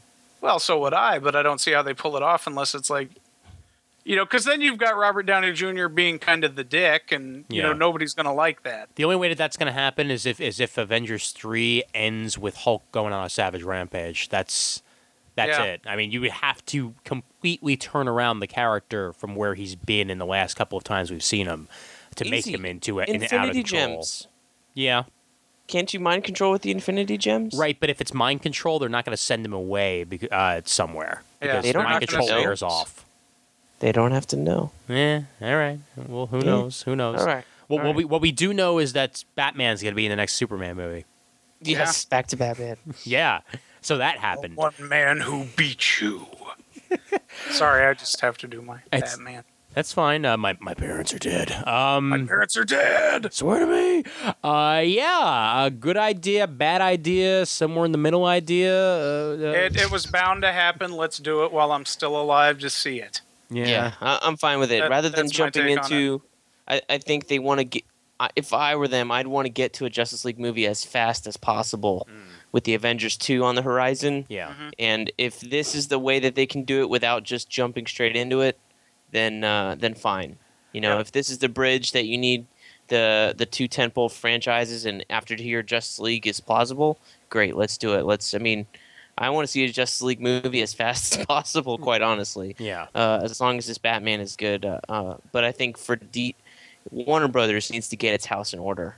Oh my God. Number yes. one. Yeah. And if this will either make or break that idea. well, do you continue off of established Batman, or do you start from square No, one? no, no, no, no, no. I, I don't think you do. There have been so many interviews and stuff like that that you know Nolan has said he's done with Batman, uh, even though he's producing Man of Steel. Uh, you yeah, know, exactly. Christian exactly. Bale. Yeah. Christian Bale has come out and said he is absolutely done Right. with Batman. But could you do Nolan's universe uh, without I Christian Bale? I don't think so. Okay. I don't think so. All right. It I, did. th- I, I think all you've got to do be a is different guy other than Bruce Wayne in the bat suit for the very first Justice League movie doesn't make sense. Hmm. You know, it's the exact same reason why you know you had uh, DC bringing all of its heroes back in the comics. You know, we brought back Barry Allen, we brought back Hal Jordan. We wanted to get to these classic characters so that when you make the movies with the classic characters, those are the people that are in the comics. Right, because no one could ever possibly like any other version of the character. Um, Absolutely. But, but, but yeah, yeah, because DC is stupid. Uh, Well, I mean, it's smart though. It's I, I think from a brand wise, having all of your brands and lines aligned makes sense. right, I, complete, I completely agree with you. People got to know John Stewart and Wally West, and then they went back to Barry Allen and Hal Jordan. So I think that, that that's a great idea. Um, I'm, I, I'm, I'm I- with you, man. I, I like Kyle. I don't like what they're doing with him, but I mean. Yeah. fr from a company point of view, if you're going to go and be this transmedia company and launch merchandise and movies and TV shows and I all these I different things, you know, it it just makes sense. Yeah, but uh, DC was always about legacies, and and now they're they're almost like, oh shit, that worked for Marvel. We should Well, really not be what we were. I I I, I, th- I gotta maintain that like uh, pro- they were about legacies until Marvel or was bought by Disney. Mm, Then I think if that's when kind of you know things probably happened a little bit before then, that's but uh, I think that's yeah. kind of what kicked the ass in gear because Disney knows how to make money. They they know what they're doing, and once they bought Marvel, I think Warner Brothers kind of took notice and said, you know what, if Disney's investing in this company, then uh, we got to get our ship sh- our ship in ship shape. yeah. Wh- Mhm. What do you think, Al? Yeah, I mean, there's there's nothing much else that I can add to that as far as you know. I just again, I'm just happy we're seeing these movies made. Yeah, You know, growing up, all I was like was, God, it would be great if they would make movies of all these comics, and now they are. So, you know, yeah, some of them aren't that great, but I'll still take them. You know, they're they're making them. right. Um, you know, I, I don't care what they have to do to get to that point. Just get to that point. Just um, you know, I, I purposefully keep myself in the dark about almost every comic book movie, which is not easy to do given how much time I spend on the internet. Yeah. You know, but it's like, oh well, I heard this is going to happen, and I'll run away. You know, get the window off, whatever to, you know, not find out about it. When I went into the Wolverine, all I knew was it was the Japanese storyline. I didn't know anything else. I knew Lady Viper and Silver Samurai were in it. That was it. Okay. You know, I went in with no preconceived uh, anything, and that's how I like to go into movies. Mhm. Is you know, if if I learn too much about a movie, it's not fun for me anymore. That makes That's why- sense. Well, that's why at the end of the Avengers, when you know the face, turn, you know, it's like courting death, and I see Thanos turn around. You know, a 300 pound, 44 year old man screamed like a schoolgirl in the third row, and everybody around him was like, "The fuck is wrong with that guy?" It's a purple guy. yeah. Well, no, they were looking at me. They were like, "What is wrong with him?" And I was like, "Thanos! Oh!" You know, and they were just like, "I think that guy came." I'm Yeah. not sure. I mean, holy Yeah, crap. I, I- I saw it. I saw it with Raph, so you can only imagine. Uh, Yeah, I'm sure he did the same thing. Yeah. I almost want to see go back in time and see Man of Steel with Raph just so I can watch him cry and collect his tears and do like that South Park sweet- episode and put it in his soup. Yeah. Oh, I love that episode. Scott Tenorman must die. Yes. That's the best South Park episode ever. Al- Although I, I just think of uh, the again the kids in the hall sketch where uh, where that, uh, that where that guy is serving his friend uh, soup and he's like, "Wow, this is really good. What's in it? Here, have some more." Oh, wow, this is this is really tasty. It's something salty in it. What is it? Go ahead, can have some more. So, so so what is it? It's my own cut and then cut. Oh, oh. Um, yeah, so it's it's gonna have to be done right. It's gonna have to be a damn good movie. It's gonna have to make me forget that Man of Steel ever fucking happened for me to really enjoy, uh, you know, Superman, Batman. I mean, I'm sure that like the the eight year old kid in me is gonna just squeal at the fact that there's gonna be Superman and Batman in the same movie on on a screen that's not animated. Oh, yeah. But again, give me enough story building to Justice League and have it feel like the characters and I'll be I'll be thrilled. I, I'm just hoping that they don't have to go back and retell Batman's origin. Oh, there's no reason to. I do too. It's a it's a new Batman, so we better retell the origin in case nobody knows. No, No, no, just no, put no, a no. put a sign up right at the beginning. There's a guy named Batman. When he was a kid, his parents were shot and killed in front of him, and that's why he became Batman. Okay, moving on. Right. Well, That's all we need. or well, similar to what they did with the uh, with the movie The Incredible Hulk. Actually, Yeah. Since we were just talking about that, I mean, you know, they had Yep. they had a, a semi origin in the first like two minutes of the film to catch people up who hadn't seen the first Hulk movie, and bam, Weren't that's bored it. to tears by the first Hulk movie. So Yeah. edit that there. And, uh, My uh, favorite do it in memory. My favorite memory of the first Hulk movie. This is great. We Yeah. go and we, we go opening day to the to the Hulk movie. And this is Ang Lee's one, the Yeah. the horror. The oh, poop. God, I hate that so much. Um, sorry, but we're there and there. It's so cute. The these grandparents had taken their I'm gonna say four or five year old kid Mhm. to see it, and they're sitting behind us. And all through the movie, the kid is you know trying to contain his excitement because all he wants is to see the the Huck come out. when does he? I want to see the Huck. When does he become the Huck? And you know, at, at some point he just starts going rah because I guess all he knows about the Hulk is you know it's you know gonna big green guy gonna smash the guy. And if you know the movie, you don't see the Hulk for the first frickin' hour. And so finally, about the first hour, his voice gets a little more desperate, and he's like, "When's he gonna become the Hawk?" And I turned around and I was like, "I'm with you, kid. I am, I am with you on this." And the grandparents are like, "We're sorry he's making so much noise." I'm like, "No, I'm mad too. I want to see the Hawk. no, you want to see the Huck. I want to see the Hawk." Yeah, yeah, that was it was so cute. And I'm like, you know, normally talking in the movies will set me off, but I'm like, no, I'm with you, kid. This is still oh my God.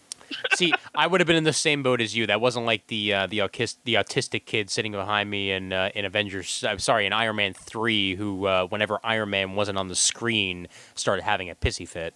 Mm-hmm. Yeah. Well, uh, my buddy Steve uh, Reed, aka Flint Lockjaw, hopefully won't mind me sharing the story. He doesn't like going to the movies, and there's a very good reason. he went to he went to this movie. I forget what the movie was, but uh, this kid just would not shut up, and it wasn't like you know, just talk. He would just keep going, uh, uh, uh, uh, would like kick his chair Oh God. for no reason. Yep. And for those of you that have met Steve or have talked to him before, he's he's Irish. He's an American citizen now, Yep. but he's Irish. He's known, you know, they're known for their patience. So finally, he turns around. I are you fucking retarded?" and the kid was. The kid was. And so he sat back in his chair and was like, "Oh shit." Ra- Raph and me, Christmas Day, uh, t- th- two years back, Tintin.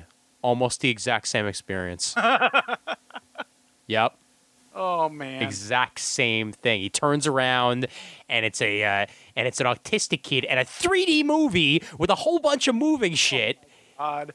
Wow. Bad idea. Bad idea. Well, we, we had a baby at the Wolverine. I was, uh, you know, just amazed. Like, yeah, because that's what I think a baby would like to see is, you know, Wolverine killing a bunch of ninjas. Well, the, re- the reason you bring the baby is that if the movie is shit, you can throw the baby at the screen. Yeah, I guess. I don't know. I don't know. I don't know. Before before we get back to uh, the uh, the Comic Con experience, because I want to talk about uh, you know some of some of the other uh, panels you went to and stuff like that, and uh, and uh, perhaps uh, get the Sharknado's experiences in one way or the other. Um, Yes. Any any other Comic Con news that uh, that came out that uh, that struck either of your fancy that we haven't already touched on? Because we already talked about the big shit. Anything anything else that uh, that happened? Uh, Brent, anything? Uh, not really. I mean, you could discuss every movie that's coming out, but I think what was uh, most exciting was maybe the uh, Days of Future Past Oh yeah. panel. Mm-hmm. You know, all that stuff going on sounds, you know, everything I read and the footage descriptions makes it sound like a really, really, really badass movie. So, We're getting And- Bishop, and I'm the only person excited by that. I, I'm I'm at least you know maybe three point four three percent excited that that we're gonna that we're getting Bishop. You know, I am one of the five Bishop fans on the planet, and I am one of the ten Scott Summers fans on the planet. I, I love that reaction. People are like, "You like Cyclops? I love Cyclops," and they're like, "Get away from me! You're sick. You're demented. That's oh, he's an asshole." And I'm Even- like, "That's why I love him." even current you're an uh, you're an Uncle Tom from Mutants Cyclops. Like you like uh, you like current Cyclops. Uh, I, I just think it's the chickens coming home to roost right there. I think it's just he's been wanting to do this for years. Yeah. I could see that. I could see that. Oh. Um, the, no, the Days of, Days of Future Past was uh, was pretty awesome news. Uh, I think one of the other cool things that came out. I mean, even though it wasn't the news we were looking for, um, uh, Bruce Timm is going to be doing Superman uh, short to celebrate uh, the anniversary. So that's that's pretty cool. Um, animated short that I guess is going to be, I assume, airing during DC Nation, um, going through the uh, the years of Superman. I think so. Yeah, Yeah, so that's that's what I heard. that's that's pretty cool. Um, There, there will be more super best friends forever. Although uh, I don't know if you follow that at all. That's the uh, Lauren Faust uh, Yep. cartoon. She did My Little Pony, and then she moved on to do uh, a super best friends forever. And this was actually bad news as far as somebody in marketing, whoever did this, because they uh, basically took super best friends forever, which is hilarious yeah, and I think was very popular with the female audience because it had different body types right. for each of the characters. You actually had a somewhat pudgy looking Supergirl, which was Mhm. nice to see. As far as you know, yeah, there there are women out there who do have have body issues and stuff like that. Well, apparently, screw that. We've decided to make them all look like brats, and they all wear dresses, and they're all going to wear like Supergirl wears pink now because girls like pink, and uh, you know all all stuff like that. And I'm like, you know, I'm not a girl, but if I was one, I'd be I'd be outraged. But you know, eh, maybe not. I, I saw those as well. They they looked uh, they kind of look fugly. That's that's that's the best way to, to describe it. That the the the designs were not very attractive, even if they did you know pretty them up, quote unquote. And- I'm I'm sure. Well, and they're all like you know badly in need of a sandwich and yeah, you know stuff like that. It's just like that's that's such a shame because I think that was the beauty of uh, Super Best Friends Forever is like Batgirl had daddy issues and Supergirl had weight issues and you know Wonder Girl had the older sister who was going to be cooler than she will ever be. well maybe they'll have accessories like sandwiches. I mean, maybe that's I don't know. maybe that's what they're That- they're, was- they're going on here. That was the one con exclusive that I tried really hard to get was the uh, Super Best Friends Forever set and Yeah, there was one of those where you had to go wait in a line to get a wristband to go wait in another line to get a to wait in that line to get another thing. And for some reason, on the last day, I just walked up and I was like, "Hey, can I have one of those?" Yeah. And I was like, "Oh fucking hey, that worked! I didn't know that worked." I guess they had leftovers. They had leftovers. I don't know that it went as well as they thought. So I mean, I, that- I that- did I did that for C two E two. I still have some of the uh, the uh, I have an extra set still of the White Lantern, Sinestro, and Black Lantern Hal Jordan. I got it like three C two E twos ago. Still still lying around to be sold to somebody someday. We shall see. Um, yeah, so that's that's kind of it on the news end. Uh, everything everybody else has covered news, so you can uh, head to Comic Geek Speak or any other website to do that. Um, I just want to more f- focus on uh, on the rest of the experience that uh, that, that you had. Uh, what what panels did you hit up? Uh, what you what, what else did you do at uh, at Comic Con to make your uh, your amount of money you spent worth it? I'll tell you what. Can I can I uh, cut in here real quick? Sure. Okay, I, I- I don't want to. I don't want to run the show. My wife, who is the Sharknado, has to go walk the dog. Mm-hmm. All so right. can we put her on real quick By and all change means. gears? Yes. All right, I'll, I'll build up to it. I'll even save you the trouble. Um, All right. While we were at Comic Con, uh, my wife and I got this crazy idea because there was this movie called Sharknado. No doubt you've heard her. of it. Yes, I will. My wife is named Michele Snyder, so go. there, I've, I've said that. and uh, they're they're prompting me, hun. She's over here watching me make an ass of myself. but we got the idea of hey, you know, somebody's probably going to go to that convention as the Sharknado, and then we got to talking. How would you do that? How would you make a costume of the Sharknado? And I started talking. I was like, well, you could take a tomato cage and you could put some cloth around it, and then we just kind of looked at each other and we were like, let's get to Jo-Ann's and do this before anybody else does. So. My wife uh, just spent the two days before the con putting together this Sharknado outfit, and I am gonna take off my headset and let her talk to you guys for a little bit about her experience as the Sharknado. So here she is, Michele Snyder, the Sharknado lady, who you have seen on the internet and places other otherwise. So here she is, guys. Hey, Michele. Hello. Hey, I'm Ian. Brent is somewhere. Brent, you still there? I'm still there. You're getting fuzzy. Ooh, it- you you you got all uh, you got all Cylon on me, man. Yeah, that's, I'm getting the same thing on my end. That's very weird. Uh, try unplugging your headset and plug it back in. Give us one second here. No problem. All right. Hello. Nope, still the same. Poops. All right, try. Uh, you know, you you want to try calling me back? Yeah, All right, cool. All right, it's my computer. all right, that's fine. Well, I'll talk to you a little bit uh, while uh, while Brent gets his shite together. Um, Okay. so uh, so so how, uh, how how did it feel being the talk of the con? it was kind of bizarre because I I assumed somebody would have come as a Sharknado, or eventually not on like Thursday, but at least by Saturday somebody else would have been there. Mhm.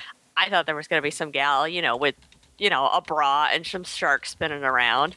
I, I I swear I I was like it's you know, but nobody did, and it was really weird. And I had people come up to me and I had this foreign kid come up to me and he goes, "You, you are the Sharknado girl," and I'm like, "Yes, I am."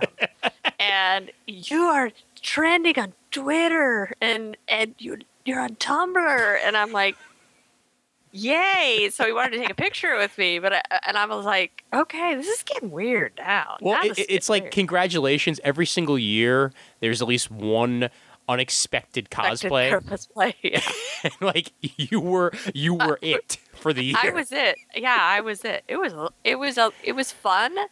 I didn't realize how many people would um or how many people enjoyed it. It was that was the kind of the funny part. Was like I got two or three people. They'll get it. Mhm. They'll go, "Oh, Sharknado!" Ha ha ha. No, they were just all crazy, and everybody was so nice. They're like, "Can I take a picture with you?" Like, sure. I'm dressed up as a Sharknado. Yeah, go ahead, take a picture with me. like I'm gonna say no, Yeah, you know. come on. and, I mean, I mean, you wound up on uh, on MTV Geek and uh, CBR and Bleeding Cool. You were you were I- you were freaking everywhere. I have not even seen all the places that I have ended up on. Every day I find another one, and every so often, I mean, and the funny part was, is even on the tram home, Mhm. somebody took a Twitter picture of me with the Sharknado hat off, Nice. totally wasted, uh, just so tired.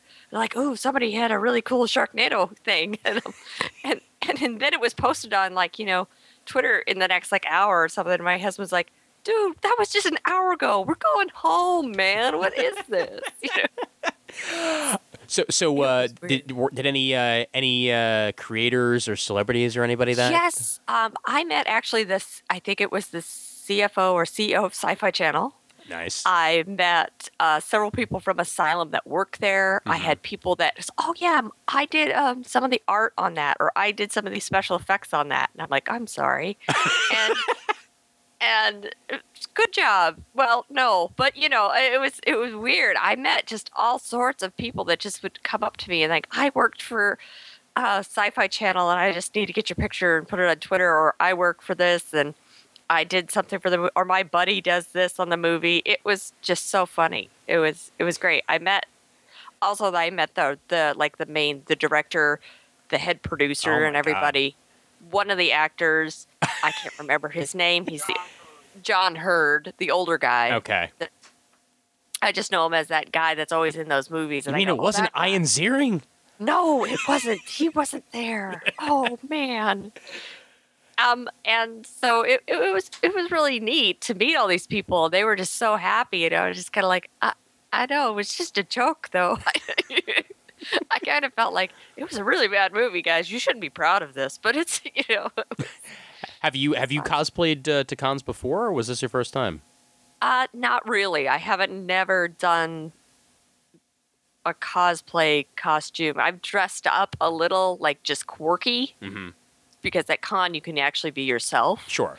So you know, but uh, I've never cosplayed it as as anything. So this was the first time, and I thought it was it was awesome because I didn't have to show my breasts or anything. So it was. I thought, well, I'm gonna suck, and apparently I was all over the internet. Well, So, we'll yeah. see that that's that's that's one of the that's one of the good reasons to be uh, to be all over the internet. Uh, for, Exactly. I was like, oh, good. I didn't have to do anything. um, so are you gonna have to top yourself next time around, or Well, I think Sharknado 2 is going to be out with like the next month or so, so Oh, I don't think that'll be at a at a con. I yeah, because I'm that because that because that's the turnaround for for a movie like Sharknado. They can make it in like a month. exactly. That's really horrible. And uh, the thing is that it, I've been dragging the headdress around. So we went to a signing, like a comic book kind of event Mhm. at a Hero Comics in uh, Phoenix. So I bring the headdress and I Yeah. set it down. And there were actually people that showed up and went, I saw that on the internet. Oh my God. And they started taking pictures of it. And I'm like, you serious? This keeps going. so See, s someday it'll be you and the chocolate rain guy, just you know, just standing there, like I was internet famous for actually twelve minutes. exactly. It's gonna be me, the rainbow guy, um, the cat. I actually, the weird thing is, is when you go to I Can Has Cheeseburger, Yeah. the the meme section, Mm-hmm. you look up Sharknado and images for Sharknado meme. I am one of those images. Nice. So I'm like, okay, I guess I'm done. I'm a meme. I'm it. Drop the Uh, mic and walk away at that I know point. exactly. Just I'm done. I can't top this. Well, I'm, I'm glad I'm glad you were the talk of the town, uh, and uh, and and here's here's to uh, here's to more successful uh, cosplays in the future. Exactly. Well, I'm gonna try to drag the headdress around. There's a copper. It's called Copper Con. It'll Uh-huh. be down here in Mesa, Arizona. I'll just throw the headdress on a chair next to my husband and see if it happens again. These people go, I know who that is. Take your picture with the Sharknado, five dollars. Five- I know. I should start charging. Yeah. yeah, really. I have two questions. Yeah. My first is: Are you gonna hire a uh, an agent like the girl who was sexting with Anthony Weiner and trying to parlay this into a film career? I, I think I should be in the next Sharknado film. I should get eaten by a flying shark. Just with a kinda chainsaw. standing there. But How in- meta would it be if that happened with you in the Sharknado hat? That would be great. That- and and I think Asylum would do that. Oh my god, they would. do. I, Yeah. They would just be like, "Oh, it's the Sharknado girl. Yeah, just stand over here. You're gonna get eaten." Okay. well, even better. I, I see. I've already written this in my head. Like uh, after after the first Sharknado attack, there is a religion that, that, that that comes out for Sharknadoes, and and you're wearing the native headdress for the religion, and then Oh. somehow you get sucked up into a new Sharknado, and and seven sharks eat you uh, bit by these bit. Cl- these clan meetings have really lightened up. these, are- these are this, that would be just awesome. Who made these hoods? Yes, who did this? Whose idea was this? What, what was what was question number two, Brent? Or did you get them both in I there? want to know what her pick for the uh, sequel title is. Uh, you know, I I think I just said uh, Sharknado two done. because I mean the original title is enough said, so you d- done. I, I would I would go with Sharknado two. This time with sharks. That's I was sharks. Yeah, actually, I yeah that movie was so hard to sit through. I have it sitting on my DVR. Uh, eventually, Yeah. we're, we're gonna wind up uh, getting some friends and some booze and uh, and, go, and going crazy and uh, and actually sitting Definitely, it through is. It is so much better to watch it as a group when you're by yourself, which I was because I finally got to sit down and actually watch it. Watch it. Uh huh. It's kind of like when you're watching it by yourself, you feel weird and like, what am I doing with my life and why am I here? And I'm watching this bad movie about sharks eating, flying. What am I doing? I, I, I assume it must feel somewhat similar to not snakes on a plane, but snakes on a train. Train, yes, yes, it does. But it's one of those that, yeah, don't watch it alone because you feel just really pathetic, actually. Where it's your group, at least like, oh, it's fun, it's a group thing. And then they keep showing. Um, their the next movie that's coming out is Ghost Shark, Oh God. and it's awesome because I don't no spoilers, but it's it's a um, a ghost shark. There you Mhm. go. Yeah. That comes out of any body of water. Oh God. a puddle, a bucket. So the whole thing is don't take a bath, don't wash the car, don't step in a puddle, don't don't touch water. This ghost shark will come out and eat you. So let's see. Tara Reid was in uh, Sharknado, so I assume Jenny McCarthy is going to be in Ghost Shark. Shark. That would be awesome. I don't think anybody's in Ghost Shark. I don't know. Uh, she's Jenny McCarthy's got a better career than Tara Reid. She's on The Yes. View. That's She's on the view. which is still true. sad to me in, in so many ways. Yeah. Yeah. All right. Well, thanks thanks for joining us. I don't want to keep you Yeah. from walking the dog and uh, I just don't want her to start tearing stuff up. We have a very um, particular, we have to walk at a certain time kind of dog. And Gotcha. you'll just hear Al screaming in the next like 10 minutes. Well, here- better- My manga. yeah, I know. I better intervene really quick before he's like, oh, god damn it. Got the action figures. here here's here's to further success. We'll Is talk. that- take, Okay. take care. Thank you. Bye. Bye bye. Oh my god. Hey, we had a real life internet celebrity on the show. there you, there you go. Try to contain yourself. I, Did I she tell you the G.R.R. Martin story though? oh no no no No. that you can you can Oh, you can I go can- ahead I and tell just- that. Yeah. Oh god, this is our only real brush with fame Okay. while we were there. So G.R.R. Martin, the author of Game of Thrones, Song of Ice and Fire, all those great books. Please that write are, and write faster. George R. R. Martin, please write like the wind. please write faster because we're all waiting for book five or six. we're up to six now. Yeah. But yeah, so he's at his table. Nobody is at his table. Nobody. What? Nobody. This is nuts. He's got like a handler. You know, some of the bigger names will have a person there who Mhm. you go to first to say, "Hey, can I go? May I approach him?" You know, or something like that. Sure. So I go to him and I'm like, "Is there a line for for Mr. Martin to sign stuff?" Because I have my book for uh, sketches and autographs, and Mhm. you know, I was like, "I'd like him to sign the the back of my autograph book here." And he's like, "Well, you, you're it. There really isn't anybody to see him." And I'm like, "You've got to be kidding me!" And I'm like, "Why does G.R.R. Martin not have anybody around him?" Yeah, really. And then I, I looked over and I realized why. Everybody's taking pictures of my wife as the frickin' Sharknado. it's like paparazzi, and and the best part is, I guess I, I'm going to be vain and say GRR got wind of it because he's got his back to us, uh huh. And you know the handler's like, "Hey George, you, you have a fan who'd, who'd like you to sign something." He flips around in the chair, grabs his sharpie, makes the biggest slash mark signature I've ever seen in my book. It takes up like half a page. And then flips back around, doesn't even acknowledge me as I barely get out. I love Game of Thrones. That's all. He, And, he was pissed. Game of Thrones. It's a song of ice and fire. I know, I know. I, that's it. I, I hate I hate to tell you this, dude, but uh, he's killing you in the next book. Yeah, I know. I was like, whatever you do, fucking kill Theon, okay? I'm sick of that guy. if you're if you're gonna keep on with the torture porn, I'm done. Kill him. He needs to die. Have you guys seen the uh, the Paul and Storm video from uh, from w00tstock? Uh uh Okay, uh, so Paul and Storm start playing their George R. R. Martin song, uh, which is all about you know how George R. R. Martin should you know write books faster, and yet he's not everyone's. Oh, I bitch. think I have heard about this, but go on ahead. Yeah. So uh, uh, George R. R. Martin, halfway through the song, comes out from the back and gets on stage with Paul and Storm, grabs, uh, I believe, Storm's guitar and smashes it onto the ground. while while Paul is still playing until eventually he realizes George R. R. Martin is there and then stops. And then Neil Gaiman comes out on stage and asks them to apologize both to George R. R. Martin and to himself. Wow. And to, to and to reiterate that uh, that uh, George R. R. Martin is not anyone's bitch. yeah, yeah. That's that's Neil Gaiman's big quote about that about speeding up. Is George R. R. Martin is no one's bitch. Yes. I'm like, my my take on that is no, he's not. But he is Time's bitch, and if he doesn't get working on the books, Time doesn't give a shit. They'll kill him off, and then you know, hopefully his ghostwriter's good. It's one You of the know, but few, I- it's one of the few times you've gotten that you've gotten to hear anybody go, "We're sorry, Mr. Gaiman." Yeah. it's it's a tough call. It really is because you know uh, it's. I want him to do the book he wants to do, and, and I Right. understand that he's got commitments. But God, as as a fan though, you're just like.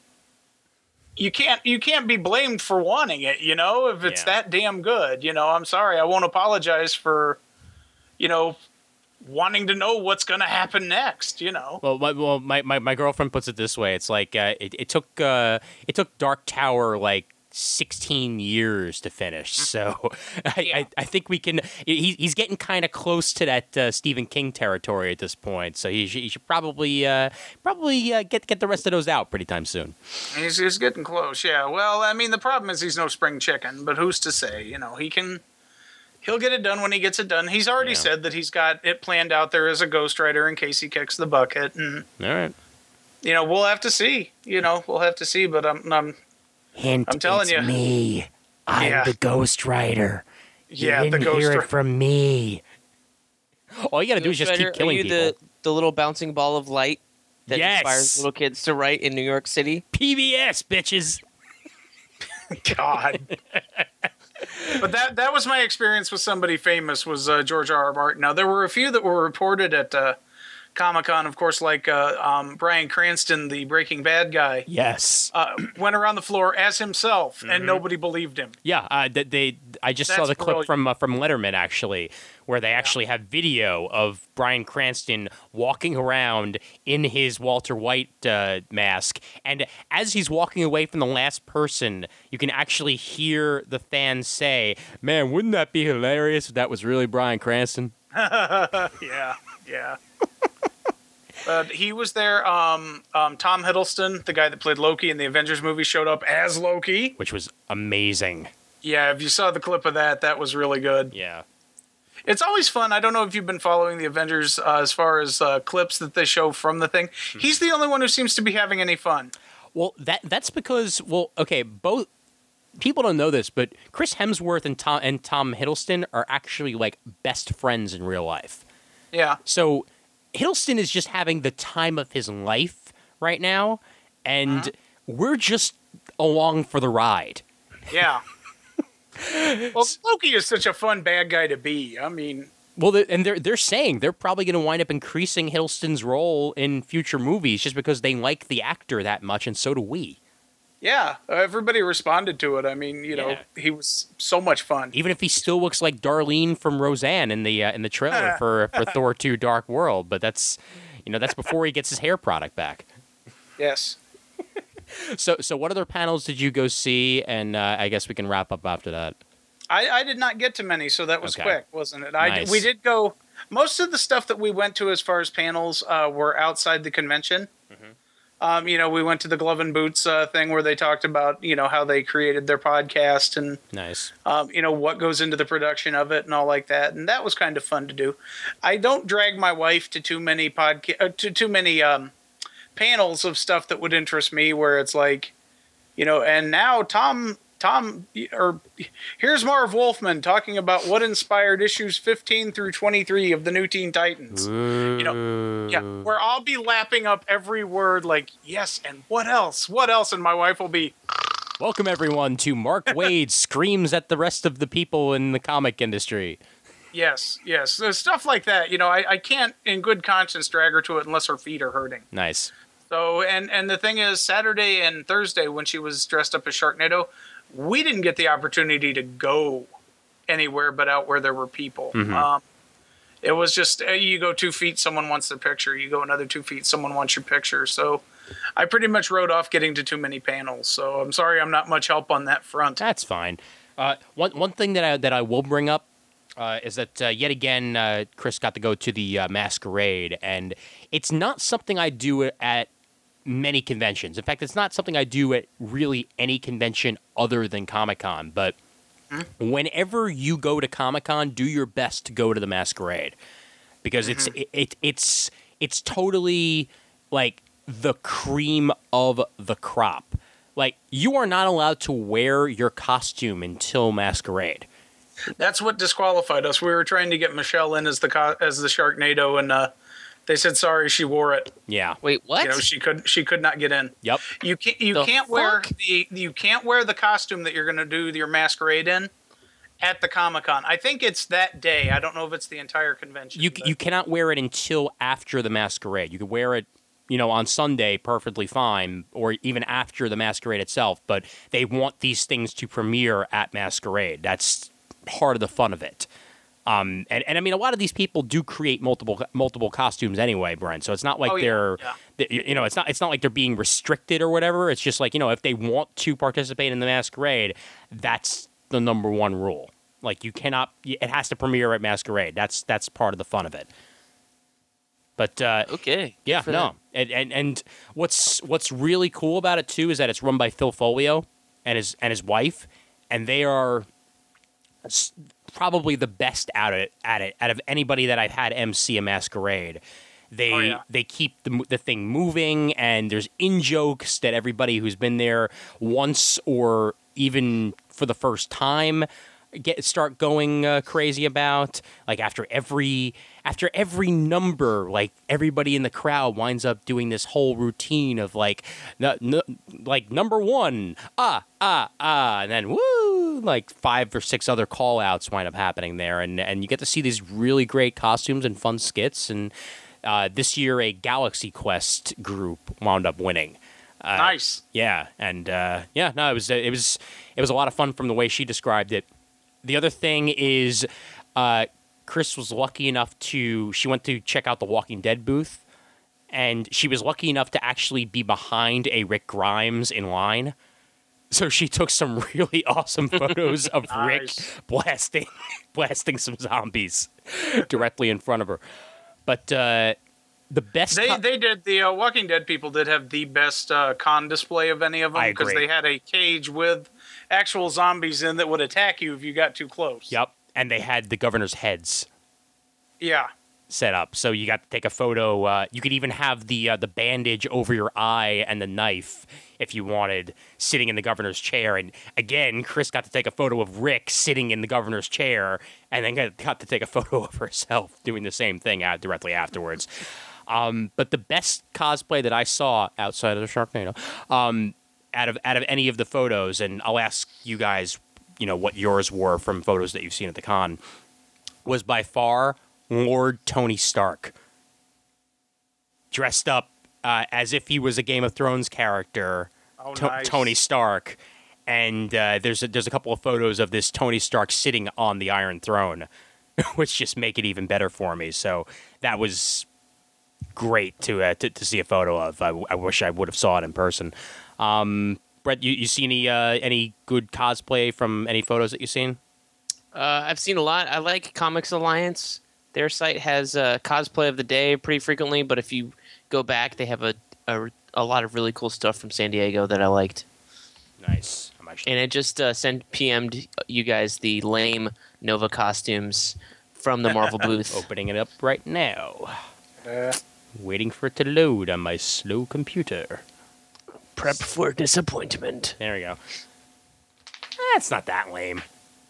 Yes, it is. most of the stuff that we saw was pretty uh was pretty standard stuff you know i stalk anybody in a supergirl costume and i have to get their picture but really what we focused on are, are are the steampunk people and there were a lot of them there you know they're not really cosplaying as any one particular person but so much work can go into them Mm-hmm. you know especially if they've got you know the idea behind it is uh you know the stuff has to actually work. You know if it's anything that has gears and stuff the gears actually have to suit a purpose. And you know something as simple as windable eyeglasses or just fun stuff like that that they put so much work into. Anytime we saw that we would kind of gravitate to how did you build that? How did you get that all put together? Look at that. Oh my god. Do you have no less of a life than we do? That's that's amazing. Well, I remember seeing some working Iron Man outfits, like yeah oh yeah there's full eye, of full suits of armor. Mm-hmm. Freaking crazy, man. Oh yeah, it's it's intense, and a lot of people were saying there was significantly less cosplay this year Mhm.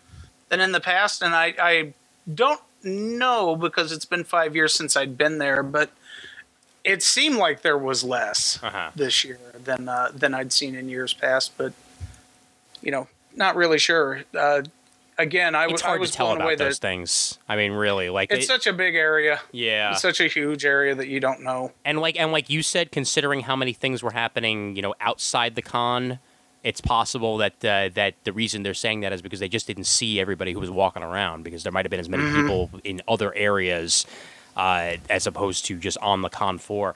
I'm gonna post the link into the uh, into the chat uh, as well for something that I found today on Kotaku that, uh, if I remember to, we'll post on the uh, on the Facebook uh, Comic Timing Facebook. Uh, there was a dude dressed as uh, as an Assassin's Creed uh, character who did a Assassin's Creed San Diego, where he ran around and Nice. did parkour and free running throughout the Comic Con, and it's just Cool. amazing looking. Well, I would say another thing that I saw that was good cosplay wise, um, going back to my friend Tess Fowler, who uh, who does artwork. Uh, she did a print uh, a while back of Apocalypse Princesses, and it was all the Disney princesses, but as if World War III had happened or the apocalypse had happened. Yep. Uh, very dark, grim, but very intricately detailed. And it was a pretty popular print because I think about five to six women came dressed as apocalypse princesses. So you may have seen them floating around. So it's like Sleeping Beauty with curlers in her hair, smoking a cigarette, and stuff like that. Just uh, very dark and, and very cool. I mean, if if you get a chance, I'll I'll send you guys a link to the uh, to the drawing or Yeah. to the uh, print print of it, so you can see what I'm talking about. We got a uh, we got a print of uh, done by uh, by I believe the name is Krista Faranka, who's a uh, a cover artist for Marvel, and uh, we got a print that sh- that uh, was made up of uh, all of the X women in uh, in elegant outfits. So it's Nice. got uh, that uh, I think uh, if I remember the print exactly, it had Storm Jubilee uh, Rachel Grey, Kitty Pryde, uh, I believe Scarlet Witch, uh, Illyana, and uh, and Emma on it. Nice. Yeah, all looking all sexy and everything. So now we got to find a nice 11 by 17. Uh, uh, Oh yeah, I've, I've got in. some serious frame shopping to do. We um we picked up a lot of prints this time around. Definitely. I'm trying to think what other swag we got. Uh, there was a, a really nice He-Man uh, poster that had just about every character that has ever been in it, but done in like a fine art painting type thing. And yeah, we picked that one up, and uh, that's going to require a rather large frame. So that's going to be a fun one to to shop for. But All yeah, right. that was that was really it. I mean, I I in in the five years that I hadn't been, not much has has really changed. You know, the same arguments that were being made five years ago are still being made today. That hmm. it's not focused on comics, but I think if we, based on what we've talked about. The focus may not be as much on comic books, but it's certainly still on comic-based media. property Yep. Mm-hmm. and comic media. And, you know, if you're saying that you couldn't find a comic at Comic Con, you weren't looking because they're there you just have to be able to walk past the gigantic, you know, Warner Brothers booth or the, you know, what have you. And, And, comic and book really, video games too. I mean, like Yeah, I whether mean, it be if- Facebook games or whether it be full fledged video games, they were announcing a bunch of stuff. Well, and that was one smart thing that they did do. They pushed all the video game stuff to one end of the hall. If you were there to, to do video game stuff, you had an area to go to. You didn't have to hunt for it or anything like that, and you were around other people who had similar interests. So that was kind of that was a smart play on their part. You had Xbox, uh, Nintendo, and PlayStation all Yep. kind of side by side in that one area, and and I was like, that's new and that was smart. Yeah. Good job, uh, good job, San Diego. So a lot they did right, a lot they did. Uh, you know, there's always room for improvement. Yeah. Security there are still like thugs. Sorry, I remember That's- that very well. Yes. sorry. That's that's just the way it is. That's I mean, I got I got the stink eye because my wife, when we registered, grabbed a big bag to put her stuff in, and I wanted one too. And they were like, "Why do you get a bag?" And I'm like, "Because I got a ticket." They're like, I'm like, well, you're with her, and I'm like, that doesn't mean shit. We each have our own ticket. We each get a bag, and Yeah. they were like giving me crap about it. I'm like, it's a freaking free bag, dude. Yeah. Seriously. You're not you're not the Gestapo. Calm down, all right? It's gonna be a long five days if that's gonna be your attitude. Well, I mean, I mean, Chris was able to switch. I mean, they gave her a fucking Vampire Diaries bag, and she was like, "I don't want this." So, so she wound up yeah, with we, a we both wanted bag the eventually. 1960s Batman one. Is that's what we Nice. angled. for. She got supernatural because because That's yes, good, too. Brent, I am single handedly keeping the CW alive. Yeah, well, no, I am with Arrow. I, I I love Arrow. I'm, I love Arrow.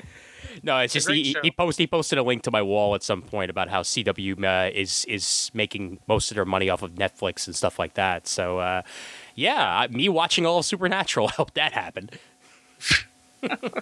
Well, they, they can't do that. They only have up till season six. No, they don't. They have they had up to season seven last I checked. Oh, at least on my uh, Netflix, it doesn't have that. Yes, they had they had all of season seven. Season eight is what I had to watch on the uh, on you know via other means because the season nine is about to begin in September. Maybe ju- maybe it just didn't display on my uh, computer. So, it's possible. Another news: Supernatural has been on a long time. Yes, No, it no, I know that. I meant on my on my television. Maybe Oh. it didn't display Maybe. correctly. That's possible, yeah. Because now I'm now, now, damn it, now you're making me check my PS3 when I get off of this just to make sure that I'm right. but Just uh, saying, man. I mean, they it had like one through four, and then there's five, one and two, and then six, one and two, that's weird. seven, one and two. But yeah, they're you're right. They're all on Netflix. All right, cool. I think maybe it was because like it was more than hundred episodes. That's and for some it. reason Netflix uh, struggles on like the. Uh, my, I use Netflix through my television and not Mm-hmm. another device, gotcha. and uh, for some reason that one or that uh, operating system has trouble with more than hundred episodes of I a use series. the PlayStation 3 app because it works. Yeah, I just don't want to use my Xbox. No, it makes The remote is easier. An makes actual sense. remote uh, is easier than the goddamn Xbox controller weird. and Kinect. Going, huh? What'd you say? What'd you say? oh, Real- you didn't mean to say that, but I'm gonna rewind anyway. Oh, if you want me to stop in the middle of the episode, I'll happily oblige. The, re- the real fun with Kinect is trying to get Hulu to recognize Arrow. Because you can talk at Hulu. Play Arrow. Uh, See, Arrow. that's that's the one thing they didn't say. You, I you think start saying it differently. Arrow. Arrow. Arrow. Arrow. Arrow. And my wife comes up. What is wrong with you? Are you having a stroke? No, I'm trying to get this damn thing to play my show, and it won't do it. now playing That's the one thing they Scooby didn't Doo. show is if Kinect stops recognizing the television it's displaying. Try, ima- imagine trying to watch the Fuck movie. those other sensors. Let's focus on audio. Um, um, imagine trying to watch the movie Just Push Play with Kinect. Like, Kinect, just push play. Ba-doo. That's no, damn. Oh, All right, so I, I think we've we've gone the gambit here. Just out of curiosity, Brent. I mean, we're not going to talk about it, but have you watched the Flash the Flashpoint movie yet? yes, I have. What'd you think? I liked it. Okay, I haven't seen it yet. I've so heard it was liked good, it better not- than uh, Superman Unbound, which I just shelled out for. ugh. So I was kind of like, damn it, I should have waited on that one for Netflix and bought the Justice League one. Yeah. I, I've heard it was good, but very violent yes. for Yeah. a Justice League movie. Well, I mean, well, they're they're earning the okay. I I told this to Jamal too on Facebook the other day. He was complaining it was too violent. They're they're uh, James Tucker, I guess on Word Balloon or something something else or a print interview, internet whatever said they're told earn your PG thirteen and they push it as far as they can. Wow. So these aren't for kids. I'm sorry. earn cry, your PG whine. thirteen. Go show your kids the old cartoons on Netflix. Wolverine, be- uh, sorry, not Wolverine. I mean, Wonder Woman beheaded two people in her movie, and I and I really liked Yeah. that movie. She did in the shadows. And this one, uh, there's a uh, a gunshot to the head, and you see right through it. Ooh, Damn. snap! All I right. won't say who, but Ooh, ooh. Well, I, I I read the book, so I right, Kinda- you can kind of get it from there. But kind of have a feeling. if you haven't seen it or read the book, I Yeah. won't say. It was Batman. Batman's dead. Batman always did it. That's just how it goes. Boom. So I believe at this point we have completed our quest of San Diego Comic Con and related shiznit. So uh, before we wrap It's- things up, and, and and boobies, yeah, always boobies. Uh, And Al, uh, gi- Yes. give give the fine folks out there as many plugs as you so desire. Okay, well, the main place to find out what I'm up to is www.studiofugazi.com. That's S T U D I O F U G A Z I. Uh, that is essentially me. My goal is uh, to have at least one thing new up every uh, every week, um, which is not very ambitious, but then again, neither am I.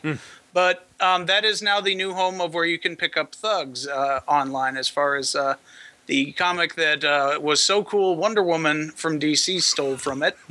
Uh, we're have that as a cover it blurb. I, uh, well, we're thinking about it. That'll probably be on the. Uh, we're up to issue six now in print. Steve is working on that right now, and that's our halfway point. We're trying to do twelve issues uh, total to tell the entire story, and uh, six is going to be a double issue. And we just might have to put, uh, you know, something something to rib DC about it, and we'll get a cease and desist, even though they stole from us.